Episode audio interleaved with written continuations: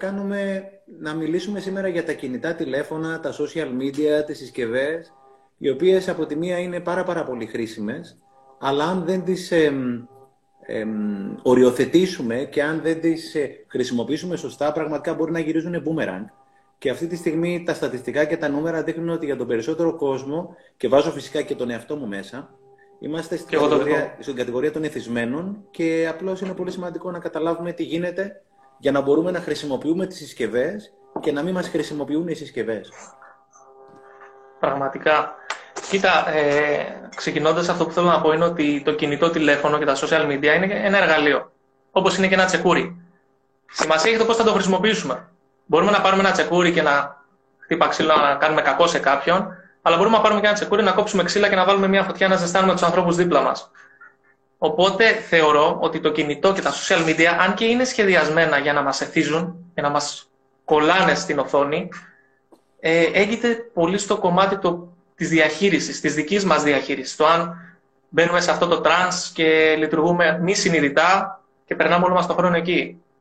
Ξέρω ότι έχεις μαζέψει πολύ υλικό σήμερα και πραγματικά είμαι πολύ περίεργος να δω τι θα συζητήσουμε και πού θα βγάλει αυτή η συζήτηση. Ναι. Θα, δούμε θα κάνει. Ε, πρώτα απ' όλα διάβαζα τις προάλλες αυτό το βιβλίο, το οποίο λέγεται Off. Είναι των εκδόσεων ε, Λιβάνι. Είναι ένα βιβλίο, το συνιστώ ανεπιφύλακτα, είναι εξαιρετικό. Έχει πάρα πάρα πολύ ενδιαφέροντα πράγματα για το κινητό. Γιατί το κινητό και όλα αυτά που χρησιμοποιούμε νομίζουμε ότι τα ξέρουμε, αλλά όπως κάθεται στη ζωή, όσο πιο βαθιά το διαβάζεις, όσο πιο πολύ σκάβεις, τόσο πιο πολλά πράγματα βρίσκεις. Ε, έχω κάποια πραγματάκια μετά που μπορώ να διαβάσουμε πολύ πολύ συνοπτικά. Είναι πραγματικά πολύ ωραίο βιβλίο. Και επίσης πήρα και πολύ υλικό από το Social Dilemma, την ταινία που παίζει στο Netflix, την οποία την είχα δει το ντοκιμαντέρ, το οποίο το είχα δει πριν από τρεις μήνες περίπου, δύο μήνες όταν είχε βγει, δεν θυμάμαι πότε είχε βγει. Και το ξαναείδα και προχθές εν ώψη της κουβέντας που θα κάναμε. Και πραγματικά θέλει πάρα πάρα πολύ προσοχή γιατί όντως όλα τα social βγήκανε για να εξυπηρετήσουν κόσμο και εξυπηρέτησαν κόσμο και εξυπηρετούν κάθε μέρα κόσμο, αλλά επειδή τα social και όλες αυτές οι πλατφόρμες, τα κινητά, ουσιαστικά τις διαχειρίζονται εταιρείες που είναι εισηγμένες στα χρηματιστήρια και οι οποίες έχουν σκοπό το κέρδος, από κάποιο σημείο και μετά όταν βάλεις το, το δάχτυλο στο μέλι, αρχίζει να γλύφεις και παραπάνω. Οπότε λέγανε οι τύποι που μιλήσαν στο social dilemma που είναι πρώην ε, executive σε πολύ ψηλές θέσεις, στην Google, στο Facebook, σε όλες αυτές τις εταιρείες, ότι από κάποιο σημείο και μετά ξέφυγε. Και είναι τόσο όμορφες φτιαγμένες αυτές οι συσκευές και που μόνο καλό μπορούν να κάνουν, αλλά με τον τρόπο που ουσιαστικά εκμεταλλεύονται, το λέω και με την καλή και με την κακή έννοια, συχνά τις αδυναμίες μας, την ανάγκη για like, για ντοπαμίνη, για οτιδήποτε άλλο, από κάποιο σημείο και μετά γίνονται τρελά εθιστικές. Και μέσα στο social dilemma είδα κάποια, κάτι που μου άρεσε πολύ και σκέφτηκα να το βάλουμε σαν τίτλο του σημερινού live, αλλά είπα να μην το τραβήξουμε τόσο πολύ και έλεγε κινητό, λέει το καινούριο τσιγάρο. Κινητό, το καινούριο τσιγάρο. Και είναι πολύ πολύ σημαντικό να ξέρω να χρησιμοποιώ τη συσκευή αυτή και να μην με χρησιμοποιεί. Και είναι, είναι πολύ πολύ αναγκαία η οριοθέτηση, να βάλω τους δικούς μου κανόνες στον εαυτό μου για να αυτοπεριοριστώ, να αυτοπροσαρμοστώ, να αυτοπροσδιοριστώ. Κατάλαβες θέλω να πω; Ε, Κοίταξε να δεις, μην κρυβόμαστε πίσω από το δάχτυλό μας. Τώρα, ένας από τους μεγαλύτερους εθισμούς του 21ου αιώνα είναι το κινητό, τα social media. Και είναι όντως αυτό που είπες με, το, με την τοπαμίνη και τον εθισμό. Η λειτουργία που υπάρχει στον εγκέφαλό μας, που συμβαίνει στον εγκέφαλό μας, είναι ακριβώς η ίδια λειτουργία που συμβαίνει με το τσιγάρο, με τα ναρκωτικά, με το αλκοόλ και με, όλους αυτούς τους εθισμούς. Και είναι πολύ δύσκολο να το σταματήσεις. Και είναι όλα έτσι σχεδιασμένα, ακόμα και ο ήχος του κινητού που θα ακουστεί από το Messenger, από το Instagram, ακόμα και η δόνηση, ακόμα και αυτό το μικρό το λαμπάκι που θα ανάψει, είναι σχεδιασμένο έτσι ώστε να στραβάει την προσοχή. Έχεις παρατηρήσει ποτέ ή έχετε παρατηρήσει εσείς στα σχόλια να μας πείτε να κάθεστε σε μια παρέα και να συνομιλείτε με κάποιον ο οποίος έχει συνεπάρει και να βλέπετε το κινητό, το λαμπάκι που ανάβει, ακόμα και ένα θόρυβο, ότι ήρθε ένα μήνυμα και να πηγαίνει προσοχή εκεί και να μην μπορούμε να επικεντρωθούμε πάλι στον συνομιλητή μας. Ε, αυτά Παναγιώτη. Μου έχει συμβεί πάρα πολλές φορές. Αυτά έχουν σχεδιαστεί από ειδικούς ανθρώπους οι οποίοι δουλεύουν για τις εταιρείες αυτές προκειμένου να μεγιστοποιήσουν τα κέρδη, τη χρήση. Και έβλεπα και στο social dilemma ότι υπάρχουν κάποιοι attention engineers. Κάποιοι attention, attention engineers, κάποιοι ειδικοί μηχανικοί, ειδικοί προγραμματιστές, οι οποίοι ειδικεύονται στο πώς ουσιαστικά θα τραβήξουν πιο πολύ την προσοχή. Οπότε ακόμα και η δόνηση, ακόμα το beep beep, ακόμα τα χρώματα που χρησιμοποιούν τα κινητά είναι φτιαγμένα προκειμένου να θέλεις όλο και περισσότερο. Παρακολουθούσα μια ομιλία παλιά του Steve Jobs, του αείμνου του Steve Jobs της Apple, που έλεγε ότι όταν φτιάξαμε λέει, το κινητό της Apple, το πρώτο νομίζω 2007, δεν θυμάμαι τι, θέλαμε λέει τα εικονίδια τα οποία είναι πάνω στην οθόνη να είναι τόσο ε, λαχταριστά που να σου έρχεται να τα γλύψεις σαν να είναι καραμέλες.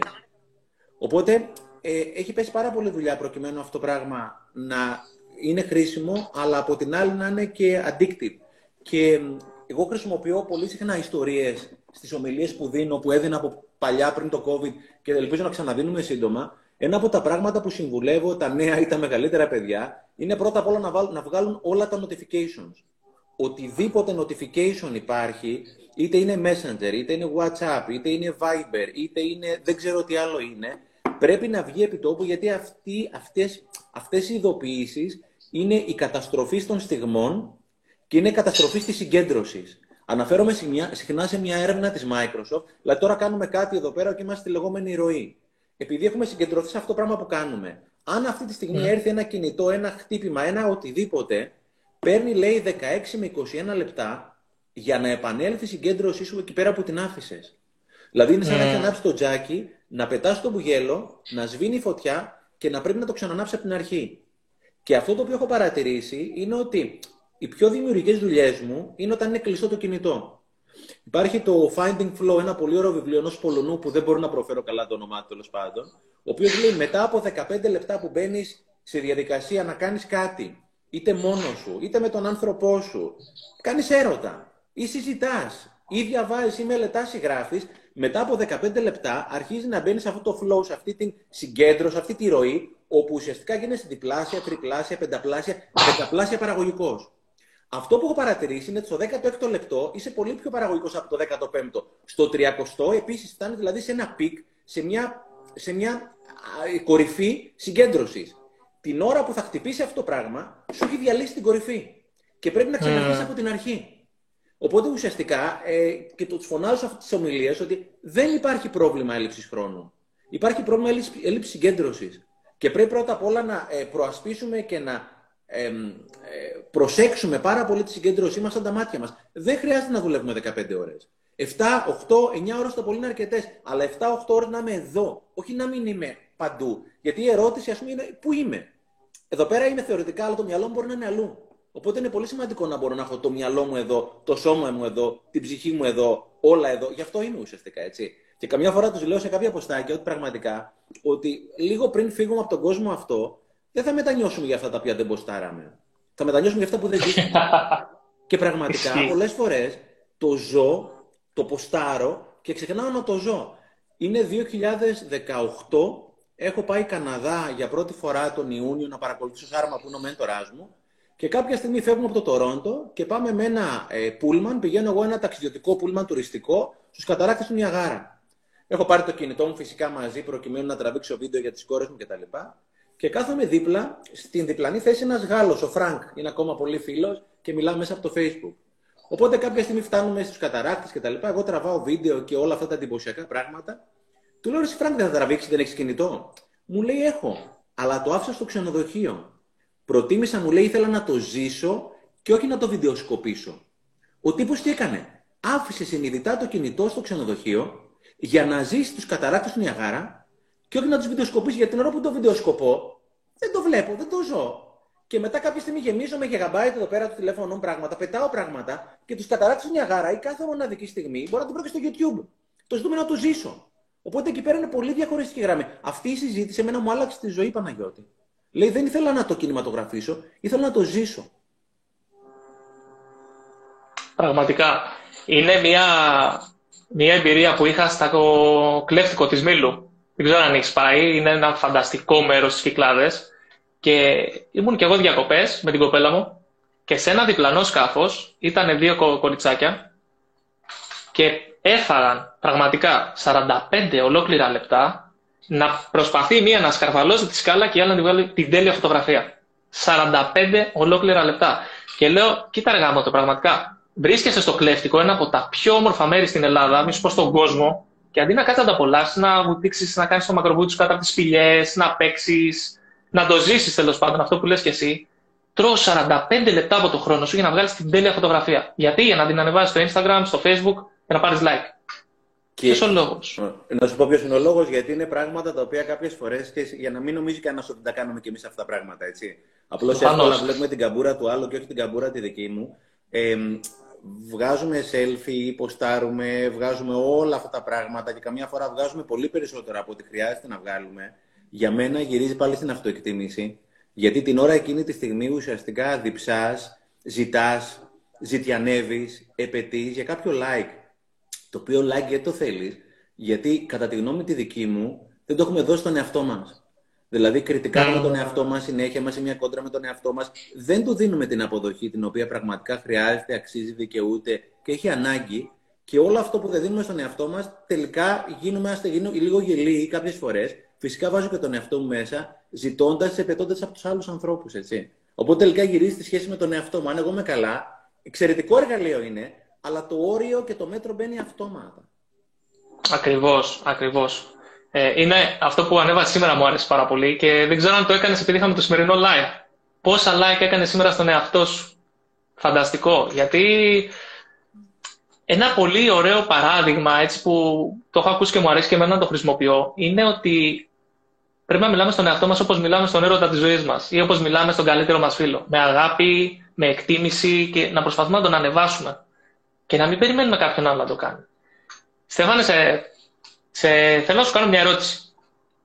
Ποιο πιστεύεις ότι είναι το μεγαλύτερο πρόβλημα το οποίο δημιουργεί ο εθισμός με τα social media και γενικότερα με το κινητό; Δεν ξέρω έτσι Παναγιώτη αν είμαι και ο καθήλυνα αρμόδιος, αλλά νομίζω ότι μας βάζει να δημιουργήσουμε ένα avatar, ένα οτιδήποτε selfie, δεν ξέρω τι. Νομίζω βλέπουν και κόρες μου και κάποιες φίλες τους, και πραγματικά το κομμάτι νέα γενιά είναι πάρα, πάρα πολύ σημαντικό. Μπαίνουμε με τα μούτρα στα παιδιά. Τα παιδιά μπαίνουν με τα μούτρα σε αυτούς τους εθισμούς. Έλεγε, κάνω μια μικρή παρένθεση, έλεγε ο Σάιμον Σίνεκ, ο οποίος έχει κάνει πάρα, πάρα πολύ εξαιρετική δουλειά και στο κομμάτι των κινητών, ότι όταν δίνεις το κινητό και τα social σε ένα παιδί μικρό ελεύθερα, τα οποία είναι χρήσιμα, είναι ουσιαστικά σαν να του δίνεις ένα μπουκάλι αλκοόλ εκείνη τη στιγμή και να το αφήνεις ελεύθερα να καταναλώνει, γιατί είναι πραγματικά τίγκα ναι. στον εθισμό αυτό το πράγμα. Και ένα παιδί 12 χρονών, όπως η μεγάλη μου κόρη, που και τα δικά μου τα παιδιά είναι θεσμένα, για να μην τρελαθούμε έτσι. Και χρειάζεται πολύ πολύ λεπτή ισορροπία. Είναι σαν να του δίνεις ένα μπουκάλι με αλκοόλ, το οποίο είναι γεμάτο ντοπαμίνη και δεν ξέρεις πραγματικά πώς να τη χρησιμοποιήσεις. Και έλεγε στο social dilemma και βρήκα και στο διαδίκτυο ότι από τότε που βγήκαν τα κινητά και είναι ελεύθερη χρήση, τα social και και και, ε, έχει εκτοξευθεί και είναι ανατριχιαστικό αυτό το πράγμα τα ποσοστά αυτοκτονίας των teenagers. Είναι, είναι ναι. συγκλονιστικό αυτό το πράγμα. Τέλος ναι. πάντων, ε, ας μην το φοβηθούμε. Απλώς να συνειδητοποιήσουμε ότι πρέπει να βάλουμε όρια για να είναι πραγματικά χρήσιμο και να μην είναι καταστροφικό. Ε, στην ερώτηση, ποιο είναι αυτό το πράγμα το οποίο γίνεται, είναι δημιουργούμε ένα avatar κάποιον ο οποίος είναι η βιτρίνα μας στα social, στο facebook, στο instagram, στο pinterest, δεν ξέρω οπουδήποτε ο καθένας.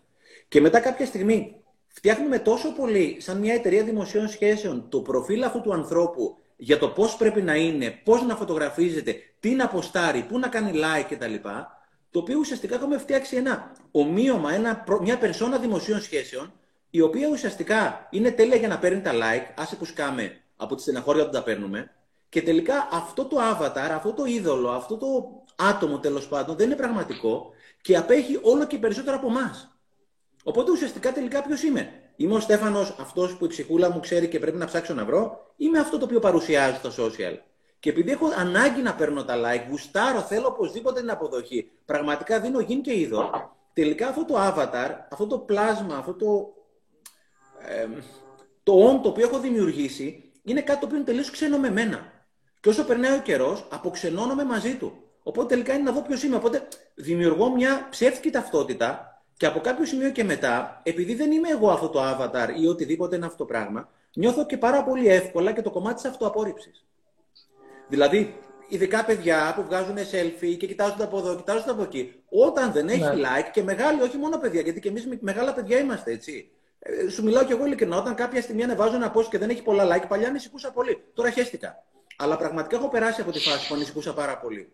Και βλέπω παιδιά τα οποία αλλάζουν γκριμάτσει, βάζουν φίλτρα και και και φτιάχνουν ένα ψεύτικο εαυτό και μετά όταν πραγματικά αυτός ο ψεύτικος εαυτός, σαν ένα ομοίωμα, ένα κατασκεύασμα δημοσίων σχέσεων, δεν παίρνει τα like, το παίρνει πάρα πολύ προσωπικά. Γι' αυτό και, γι αυτό και ε, το World Happiness Report είναι η έκθεση για την παγκόσμια χαρά ετησίως που βγαίνει, θα το βρει κάποιος στο διαδίκτυο, World Happiness Report, λέει ότι η χαρά είναι αντιστρόφως ανάλογη από τις ώρες που χρησιμοποιούμε αυτές τις συσκευές. Δηλαδή μέχρι κάποιο σημείο είναι ok, αλλά από μία-δύο ώρες και πάνω σε διαλύουν έτσι. Είναι, μπαίνεις, Πραγματικά. μπαίνεις οικειοθελώς σε μια σπηλιά για να φας ξύλο. Και όσο πιο πολύ... Τι είναι αυτό το πράγμα είναι; Μπαίνεις μέσα. Ωραία παρομοίωση. Ζητάς, παίρνεις συνέχεια ντοπαμίνη, ξαναμπαίνεις συνέχεια τα like, τα like, τα like. Είναι ένα εθισμό και είναι σαν να μπλέξεις μια κόκα ή μια ηρωίνη και σε- τελικά δεν σε βγάζει πουθενά αυτό το πράγμα. Στεναχωριέσαι, παθαίνεις κατάθλιψη και έλεγε πάλι το συγκεκριμένο report ότι οι teenagers, τα παιδιά τα οποία χρησιμοποιούν τηλέφωνο από πέντε συσκευές από πέντε ώρες και τώρα αυτή την εποχή χρησιμοποιούν συσκευές και για το σχολείο. Οπότε είναι πολύ λεπτή γραμμή που κάνω δουλειά ή που χαζεύω οτιδήποτε. Οι teenagers που χρησιμοποιούν συσκευή πάνω από 5 ώρες την ημέρα έχουν πολύ υψηλότερες πιθανότητες για αυτοκτονικές ε, τάσεις και διαθέσεις. Χωρίς να θέλουμε να γινόμαστε φοβιστικοί, θέλει πολύ προσοχή αυτό το πράγμα για να είναι ωφέλιμο και να μην είναι καταστροφικό. Στεφάνε, νομίζω ότι γενικότερα το κινητό, όχι απλώς στα social media, αλλά το κινητό σαν συσκευή, προάγει πολύ την άμεση ικανοποίηση. Έχω στα χέρια μου μια συσκευή με την οποία μπορώ να νιώσω καλά ανά πάσα ώρα και στιγμή. Θα ανοίξω απ' έξω μια πίστα στο Candy Crush, θα περάσω αυτό που λες, ντοπαμίνη, θα νιώσω γαμάτα. Θα μπω στο social media, θα μπω σε αυτόν τον κόσμο ο οποίος δεν μπορεί να μου κάνει κακό. Είναι ένας, ένα παράλληλο σύμπαν, το οποίο πραγματικά δεν υπάρχει. Οπότε μπαίνω μέσα, είναι άκακο, είναι ακίνδυνο, τουλάχιστον έτσι πιστεύω, παίρνω τη δόση μου και φεύγω. Και ξέρεις πολύ καλά και ξέρουμε περισσότερο ότι όλα όσα κάνουμε στη ζωή μας τα κάνουμε για δύο λόγους. Ή για να αποφύγουμε τον πόνο ή για να νιώσουμε ευχαρίστηση. Οπότε τι συμβαίνει τώρα, όταν μαθαίνουμε να αντλούμε ικανοποίηση και ευχαρίστηση από κάτι τόσο εύκολο, εθιζόμαστε στην άμεση ικανοποίηση και νομίζουμε ότι όλα είναι έτσι στη ζωή. Ότι οπ, θα ξεκινήσω κάτι και κατευθείαν θα το πετύχω. Θα πάω γυμναστήριο κατευθείαν, θα κάνω σώμα. Θα κάνω δίαιτα και πρέπει να χάσω τα κιλά τον πρώτο μήνα. Εθιζόμαστε στην άμεση ικανοποίηση. Και να σου πω τι γίνεται. Και το βλέπω και σε πολλά μηνύματα στη σελίδα του, Στέφανε, που μου λέει κάποιος, ας πούμε, ρε Παναγιώτη, καλά τα λέτε εσείς όλοι, αλλά το, βέ- το μέλλον είναι αβέβαιο. Το μέλλον είναι δύσκολο και τι μπορώ να κάνω εγώ και πώς να το διαχειριστώ και πώς να πετύχω όταν έχω όλες αυτές τις αποτυχίες. Και αυτό προέρχεται από, κατά πολύ μεγάλο βαθμό από την άμεση ικανοποίηση. Διότι να σου πω τι πιστεύω εγώ, αυτό που πιστεύω είναι ότι γενικότερα η ζωή έχει πολύ πόνο. Έχει πάρα πολύ πόνο. Και σαν άνθρωποι, οι άνθρωποι είναι φυγόπωνα όντα. Κάνουμε τα πάντα να αποφύγουμε τον πόνο. Ο πόνος όμως είναι παντού. Στην απώλεια, στην αλλαγή, στο άγνωστο. Δεν γίνεται να τον αποφύγουμε. Έτσι δεν είναι. Και για να πετύχουμε το οτιδήποτε πρέπει να πονέσουμε και πρέπει να αποτύχουμε πολλές φορές. Πρέπει να κάνουμε λάθη. Όταν όμως έχουμε μάθει να παίρνουμε την άμεση ικανοποίηση, τι θα γίνει; Με το που προσπαθήσουμε να κάνουμε κάτι και πάμε φάμε την πρώτο, το πρώτο χαστούκι, τον πρώτο πόνο, τι θα κάνουμε, θα τα παρατήσουμε και θα γυρίσουμε στην εύκολη λύση στο κινητό. Είναι σαν να έχουμε από τη μία- στο ένα χέρι το κινητό, την εύκολη λύση, την άμεση ικανοποίηση, και στο άλλο χέρι τους στόχους μας, το μέλλον μας, όλα αυτά που θέλουμε να πετύχουμε και να ζήσουμε, και συνέχεια διαλέγουμε την άμεση ικανοποίηση που βρίσκεται εδώ. Που βρίσκεται εδώ. Διότι δεν είμαστε διατεθειμένοι να πονέσουμε, δεν είμαστε διατεθειμένοι να ρισκάρουμε. Και καλά όλα αυτά, οκ, αλλά ποιες θα είναι οι συνέπειες στο μέλλον; Αν κάτσουμε ποτέ να αναλογιστούμε ποιες θα είναι οι συνέπειες του να συνεχίσουμε να ασχολιόμαστε όλη μέρα με κάτι τέτοιο, γιατί κακά τα ψέματα δεν είναι ότι το χρησιμοποιούμε μία-δύο ώρες την ημέρα. Έρευνες δείχνουν ότι το χρησιμοποιούμε παραπάνω από τέσσερις. Αν αυτές τις τέσσερις ώρες τις παίρναμε τα social media και τις βάζαμε στους στόχους μας και βγαίναμε, όπως λέει η Μαρία κάτω στα σχόλια, από το comfort zone και πονούσαμε, ήμασταν διατεθειμένοι να πονέσουμε, θα ήμασταν σε πολύ καλύτερο επίπεδο ζωής από ό,τι ήμασταν. Ξέρεις τι γίνεται με αυτές τις συσκευές, ρε Παναγιώτη, οι οποίες εγώ τις αγαπώ πάρα πολύ. Είναι πάρα πολύ εργαλεία, είμαι και εγώ αποσυντισμένος, το ξαναλέω και κοιτάζω να δω πώς θα το περιορίζω και τα τελευταία χρόνια έχω κάνει πάρα, πάρα πολύ δουλειά και νομίζω έχω καταφέρει αρκετά πράγματα, αλλά παραμένω εθισμένος. Το θέμα είναι ότι με το που ανοίγει, αυτή η συσκευή, ξαναλέω, είναι και ο καταστροφέας παραγωγικότητας. Με το που το ανοίγεις πρώτο πράγμα το πρωί, έχεις μπλέξει. Γιατί είναι, τα... Τελείωσες. είναι φτιαγμένο έτσι ώστε να στραβήξει μέσα.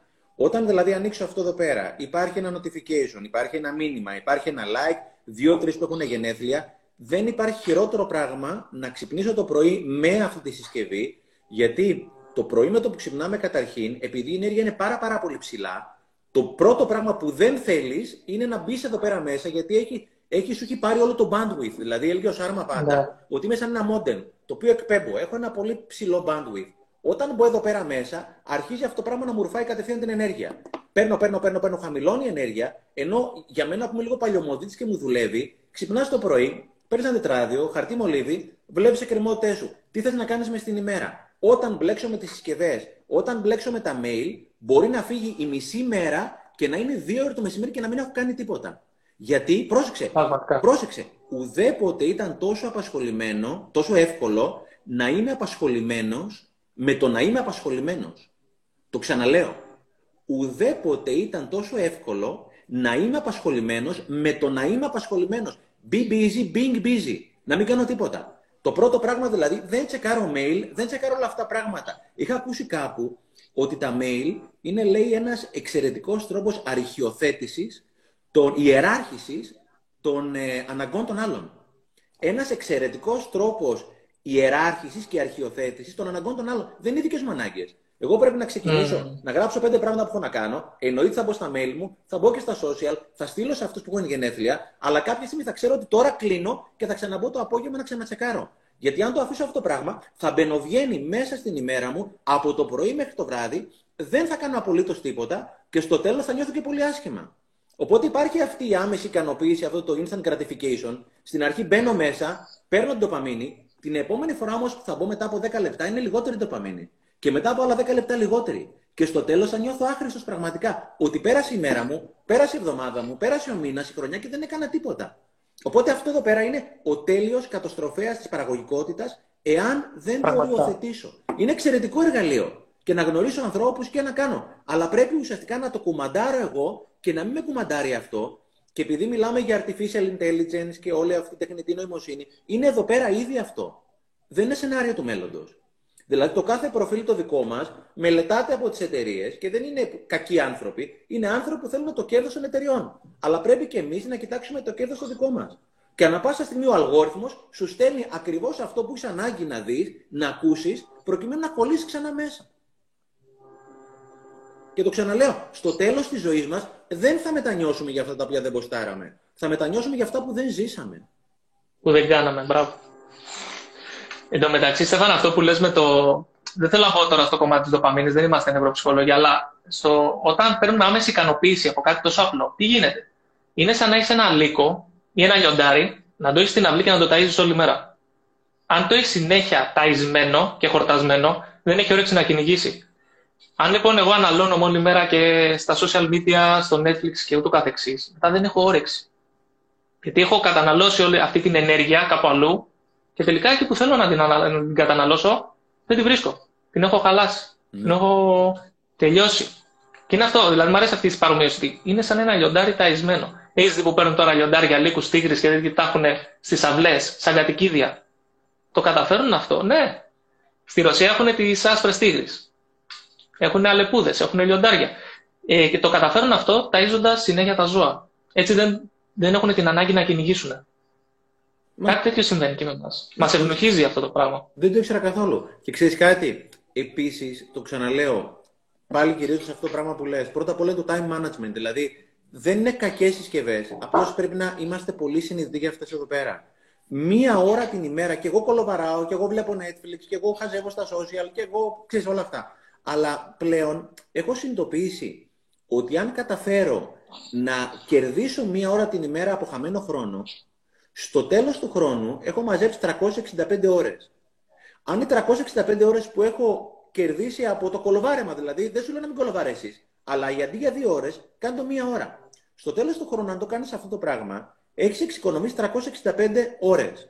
Αυτές τις 365 ώρες, για μας ενήλικους, όχι για τα παιδιά, αλλά και για τα παιδιά, εάν τις συμπτύξεις σε εργάσιμες εβδομάδες, που είναι 5-8-40, είναι 40 ώρες μια εργάσιμη εβδομάδα, 4-9-36 σου βγάζει 9 εργάσιμες εβδομάδες, στο τέλος του χρόνου έχεις κέρδος για σένα και τον όνειρό σου, περιορίζοντας μία ώρα απλώς την ενασχόληση με πράγματα που πραγματικά δεν χρειάζεται.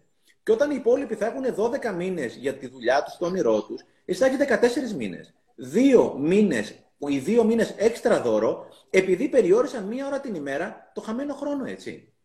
Και να σου πω και κάτι, ρε παιδί μου, όταν είσαι με τον άνθρωπό σου, δηλαδή καταρχήν, είναι τόσο, έχει μιλήσει ο Σάιμον Σίνεκ για αυτά τόσο εμπεριστατωμένα, λέει ότι όταν έχω το κινητό μου εδώ πέρα στα χέρια μου και μου μιλάς, εκείνη τη στιγμή, είτε είμαι στη δουλειά, είτε είμαι με το παιδί μου, είτε με τον άνθρωπό μου, εκπέμπω ένα πάρα πολύ δυνατό μήνυμα ότι αυτό εδώ πέρα είναι πιο σημαντικό από σένα.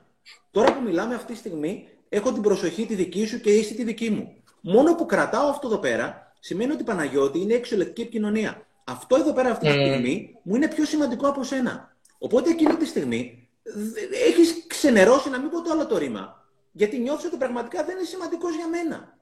Α πω εκείνη τη στιγμή, αν χτυπήσεις, εκείνη τη στιγμή μπορεί να μου έχεις ανοίξει την ψυχή σου, να μου λες για τη φιλία μας, για τη σχέση μας, κάτι πολύ σημαντικό. Και τη στιγμή εκείνη που θα βαρέσει το κινητό, έχεις νιώσει τελείως ακυρωμένος. Οπότε πραγματικά αυτό εδώ πέρα είναι οι κλέφτες των στιγμών, οι κλέφτες των συναισθημάτων και του χρόνου, εάν δεν είμαστε συνειδητοί με αυτές τις συσκευές.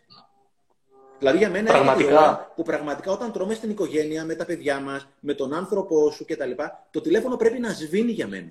Δεν θα πάθεις και τίποτα. Μετά από δύο ώρες ξανανοίγεις. Αλλά είναι πάρα πολύ απελευθερωτικό εκείνη τη στιγμή που μιλάμε, τρώμε, να μην χτυπήσει κανένα κινητό τηλέφωνο και να είμαστε μαζί. Όταν ε, το βιβλίο που δεν έχει διαβάσει τον Κάπτεν, που είναι για τον μπαμπάκα μου, ε, όταν έκατσα και το έγραψα λοιπόν, μια και το ανέφερες πριν από δυόμιση χρόνια, που έχασα τον μπαμπά μου και ήταν μια πολύ πολύ δύσκολη στιγμή και εξακολουθεί να είναι μεγάλη η απώλειά του. Έκατσα και σκέφτηκα όλες τις στιγμές που είχαμε ζήσει και βγήκαν αυτές οι ιστορίες. Εάν υπήρχε κινητό τότε και αν δεν ήξερα να το χρησιμοποιώ, δεν θα είχα να γράψω πράγματα για τον μπαμπά μου. Δεν θα είχαμε ζήσει τις στιγμές που ζήσαμε. Γιατί υπάρχει ένα κινητό το οποίο ουσιαστικά γεμίζει τις ώρες οι οποίες ουσιαστικά είναι κενές. Ναι, αλλά στι κενές και ελεύθερες ώρες παράγονται όλα τα συναισθήματα. Δηλαδή, ποτέ. Mm. Δηλαδή, αν έχεις ζήσει κάτι φανταστικό, δεν το ποστάρισες ποτέ, το έζησες. Δεν έκανες ποτέ check-in σε μια καταπληκτική στιγμή, προέκυψε εκείνη τη στιγμή. Όταν υπάρχουν αυτές οι συσκευές και δεν τις σβήσει, δεν θα έχεις στιγμές ούτε εσύ με τα παιδιά σου, ούτε με τον άνθρωπό σου, έτσι. Κάποια στιγμή το κινητό πρέπει να σβήνει και μετά να ξανανοίγει. Αυτή είναι η γνώμη δική μου τουλάχιστον. Συμφωνώ απόλυτα. Συμφωνώ απόλυτα. Ε, Θεόν εντωμεταξύ, εκτός του ότι μας κλέβει τις στιγμές, όπως λες, και μας κλέβει πάρα πολύ χρόνο. Ε, είχα κάνει, έχω μια άσκηση γενικά εγώ που κάνω και στα σεμινάρια και στο προσωπικό coaching, η οποία είναι η εξής. Καθόμαστε και γράφουμε τι είναι το πιο σημαντικό πράγμα για εμάς στον κόσμο. Κάνουμε μια λίστα με τις αξίες μας. Είναι το όνειρό μου, είναι ο στόχος μου, είναι η επιτυχία, είναι η ελευθερία, είναι η σχέση μου, είναι το ένα, είναι το άλλο. Γράφουμε τα πιο σημαντικά πράγματα για εμάς στον κόσμο. Και μετά βγάζουμε ένα δεύτερο χαρτί και γράφουμε πάνω-πάνω, κάνουμε τρία κολονάκια. Χρόνος, ενέργεια και χρήματα. Τους τρεις φόρου που έχουμε. Χρόνο, ενέργεια και χρήματα. Δες μέσα στην ημέρα σου. Πού πάει ο χρόνος σου, πού πάει η ενέργειά σου και πού πάνε τα χρήματά σου. Και είναι. Τώρα, πώς να το πω, είναι σοκαριστικό να χρησιμοποιήσω μια καλή λέξη. Το πού πάει ο χρόνος και πού πάνε τα χρήματα και πού πάει η ενέργεια. Διότι το είδα αυτό που λες κιόλας, ότι η σύγκριση είναι ο κλέφτης της χαράς. Μπαίνουμε μέσα σε ένα περιβάλλον στο οποίο ο καθένας προστάρει τις καλύτερες του στιγμές.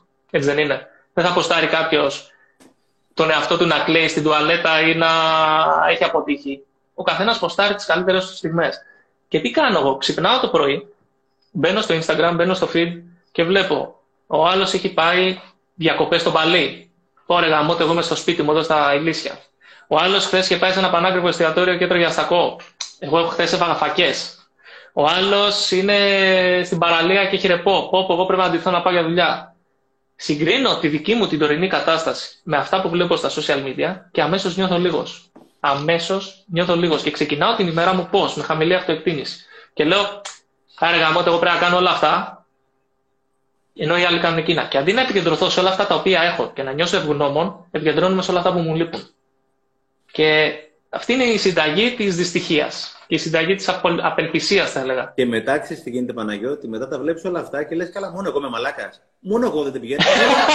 Ακριβώς. Ακριβώς. Τι λέει και το νιώθω Ακριβώς. και εγώ, εσύ. Γιατί στα social δεν, που στα, είναι, είναι μια ωραία βιτρίνα που έχουμε συμφωνήσει μεταξύ μας, άλλοι λίγο, άλλο πολύ, ότι ουσιαστικά θα έχουμε αυτό το avatar το οποίο έχουμε φτιάξει για λόγους δημοσίων σχέσεων. Αλλά ρε φιλαράκι, κάποια στιγμή το χάνουμε και δεν ξέρω ποιος είμαι εγώ. Είμαι το avatar, είμαι το selfie, είμαι αυτό που χαμογελάει, είμαι αυτός ο άνθρωπος ο οποίος πονάει και αισθάνεται και δεν ξέρω τι άλλο, ας πούμε.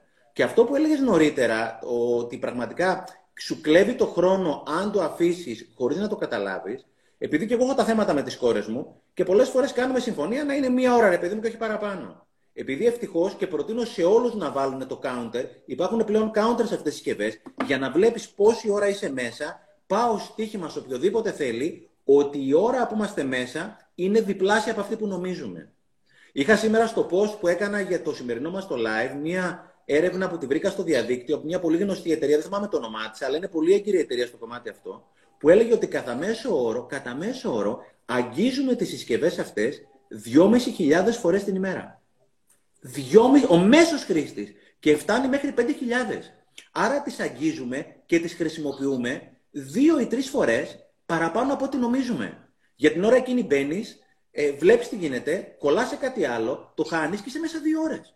Οπότε είναι πολύ σημαντικό, μπες, αν σου πω και κάτι, βάλει και ένα ξυπνητήρι. 15 λεπτά να θυμάμαι ότι είμαι 15 λεπτά μέσα. Όποιος πραγματικά παρακολουθεί, ας βάλει το counter εδώ πέρα να του υπολογίζει πόσες φορές μπήκε και πόσες ώρες είναι μέσα. Και πολλές φορές με τι κόρε μου πλακωνόμαστε, γιατί εγώ πλακώνω με τα παιδιά μου για τα κινητά, μην τρελαθούμε. Και έχουμε βάλει το counter και έχουμε συμφωνήσει μία ώρα τέλος πάντων και είναι δυόμιση ώρες. Και οι κόρες μου νομίζουν ότι είναι μία ώρα. Και είναι δυόμιση ώρες. Οπότε θέλει πάρα, πάρα πολύ προσοχή αυτό το πράγμα, έτσι. Σου λέω, δυόμιση χιλιάδες φορές ο μέσος άνθρωπος, όχι όλοι εδώ πέρα, ελπίζω είμαστε νομίζω πολύ λιγότερες φορές, ελπίζω, δυόμιση χιλιάδες φορές αγγίζουμε τη συσκευή για τον οποιοδήποτε λόγο. Μέχρι 5.500 φορές. Εν τω μεταξύ, αυτή η συσκευή τι είναι; Για τα νέα παιδιά το λέω αυτό το πράγμα και για εμά. Είναι ένα μαύρο, μια μαύρη συσκευή. Εκείνη τη στιγμή το βλέπεις, είναι σαν ένα δώρο, σαν ένα κουτί με δώρα. Οπότε λες, αν το ανοίξω, θα έχω τα φωτάκια, θα έχω όλα τα κόκκινα σηματάκια, θα έχω τις ειδοποιήσεις και ανοίγει συνέχεια να πάρεις τα δωράκια. Αλλά τα δωράκια είναι ψεύτικα. Και για μένα mm. δεν υπάρχει πιο ωραίο πράγμα αν κάποιος, επειδή δεν θέλουμε σε καμία περίπτωση να φοβήσουμε κανέναν, απλώς να σκεφτεί ο καθένας μας πώς θα προγραμματίσει τη ζωή του γύρω από αυτό το πράγμα, να έχουμε κάποια checkpoints, να πω ότι θα μπω το πρωί, το μεσημέρι, το απόγευμα και το βράδυ, να δω τι γίνεται, να στείλω να μου στείλουν. Εάν μπαίνω ακατάσχετα, έχει φύγει η μέρα μου, έχει φύγει η εβδομάδα μου, έχει φύγει ο μήνας μου, έχει φύγει η μισή μου ζωή. Και ξέρεις, είναι λίγο ανατριχιαστικό. Γιατί με τον τρόπο που ζούμε μέσα από αυτές τις συσκευές και ξεχνάμε να ζήσουμε εκτός, κάνουμε check-in, βγάζουμε selfie, ποστάρουμε, οτιδήποτε άλλο. Και στο τέλος κάποια στιγμή είναι ένα rip. Αυτό το rest in peace. Όταν θα έρθει η ώρα να φύγουμε, φίλε, θα είναι ένα rip. Όλα αυτά μέσα στα social θα τελειώσουν με ένα rip. Είναι ανατριχιαστικό. Και μετά λες, αυτός ο χρήστης του Facebook έφυγε από τη ζωή.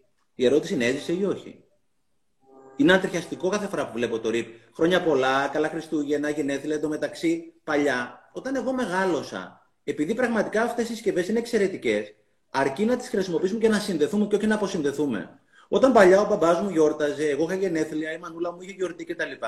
Είχαμε το σπίτι ανοιχτό και ερχόταν οι καλεσμένοι. Χωρίς να υπάρχει κάποιος λόγος ή πρόσκληση του Αγίου Ισιδόρου, ερχόταν οι φίλοι των γονιών μου χωρίς πρόσκληση και περνάγαμε όλοι πάρα, πάρα πολύ καλά, εγώ με τα παιδιά τους. Αυτό άλλαξε. Στην πορεία σταματήσαμε να, να είχαμε open house για να κάνουμε επισκέψεις και είχαμε τα τηλέφωνα. Παίρνουμε τηλέφωνο και σε παίρνω τηλέφωνο να πω τα χρόνια πολλά, γενέθλια κτλ. Τώρα έχουμε πάει ένα επίπεδο ακόμα πιο μακριά από τη σύνδεση. Ποστάρουμε. Ποστάρω σε σένα, ποστάρω εκεί. OK, okay, υπάρχουν κάποιοι που δεν τους ξέρουμε πολύ καλά, ποστάρουμε. Αλλά στους φίλους, μην ποστάρεις. Πάρε τηλέφωνο. Είναι πάρα πολύ άσχημο να είσαι φίλος και να ποστάρεις όταν ο άλλος περιμένει τηλέφωνο και εσύ, γιατί αυτές είναι οι στιγμές που μας συνδέουν. Και υπάρχει και το χειρότερο ακόμα, ούτε καν ποστάρω, Απλώς είναι ο Στέφανος, του Αγίου Στεφάνου, ε, κάνω tag 30 Στέφανους και λέω Στέφανη χρόνια πολλά. Εκεί είσαι με ρε πούστη μου. Δηλαδή είμαστε εδώ πέρα άνθρωποι. Δεν είμαστε μηχανές. Δεν είμαστε αλγόριθμοι. Είναι τραγικό ότι ξεκινάει μια ζωή μέσα από το Facebook και ποστάρονται ποδαράκια, χεράκια, OK, okay, και μετά τελειώνει με, ένα RIP. Γιατί η ζωή, τι είναι ρε Παναγιώτη, είναι η χρονιά που γεννηθήκαμε, είναι η χρονιά που θα πεθάνουμε και ανάμεσα είναι μια παυλίτσα. Η ζωή είναι αυτή η παυλίτσα. Και η ζωή, η ερώτηση είναι, αυτή την παυλίτσα θέλω να τη ζήσω ή θέλω να την ποστάρω; Εγώ το κέρατό μου θέλω να τη ζήσω.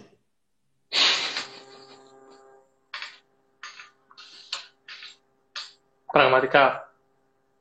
Στέφανε, έχεις διαβάσει το βιβλίο του Στέφεν Κόβι, τις 7 συνήθειες των εξαιρετικά επιτυχημένων ανθρώπων; Βέβαια. Εξαιρετικά αποτελεσματικών ανθρώπων. Θυμάσαι το δεύτερο κεφάλαιο πώς ξεκινάει; Που λέει: Φαντάσου ότι μπαίνει σε μια εκκλησία και έχει μια κηδεία, γίνεται μια κηδεία. Και προχωράς και βλέπεις τους δικούς ανθρώπους δεξιά και αριστερά και δεν ξέρεις ποια κηδεία είναι. Και καθώς πλησιάζει το φέρετρο, πας από πάνω να δεις ποιος έχει πεθάνει και βλέπεις τον εαυτό σου. Και λέει: Τι θα ήθελες να πούνε για εσένα όταν πεθάνεις; Η γυναίκα σου, ο άντρας σου, τα παιδιά σου, οι γείτονές σου, η κοινότητά σου. Τι θα ήθελες να λένε για εσένα; Και αυτή την εποχή δυστυχώς, αυτό που είπες ακριβώς, ότι παρότι έχουμε μια φανταστική, ένα φανταστικό εργαλείο στα χέρια μας για να συνδεθούμε, το χρησιμοποιούμε για να κάνουμε ακριβώς το αντίθετο, να αποσυνδεθούμε. Δεν ξέρουμε το γείτονα. Δεν ξέρω, εγώ απέναντί μου δεν ξέρω ποιος μένει στην πολυκατοικία. Και κανένας δεν ξέρει και εμένα. Και το ίδιο γίνεται και σε άλλες, σε πιο μικρές πόλεις, όχι μόνο στην Αθήνα. Δεν ξέρουμε ποιος μένει από πάνω μας, ποιος μένει δίπλα μας.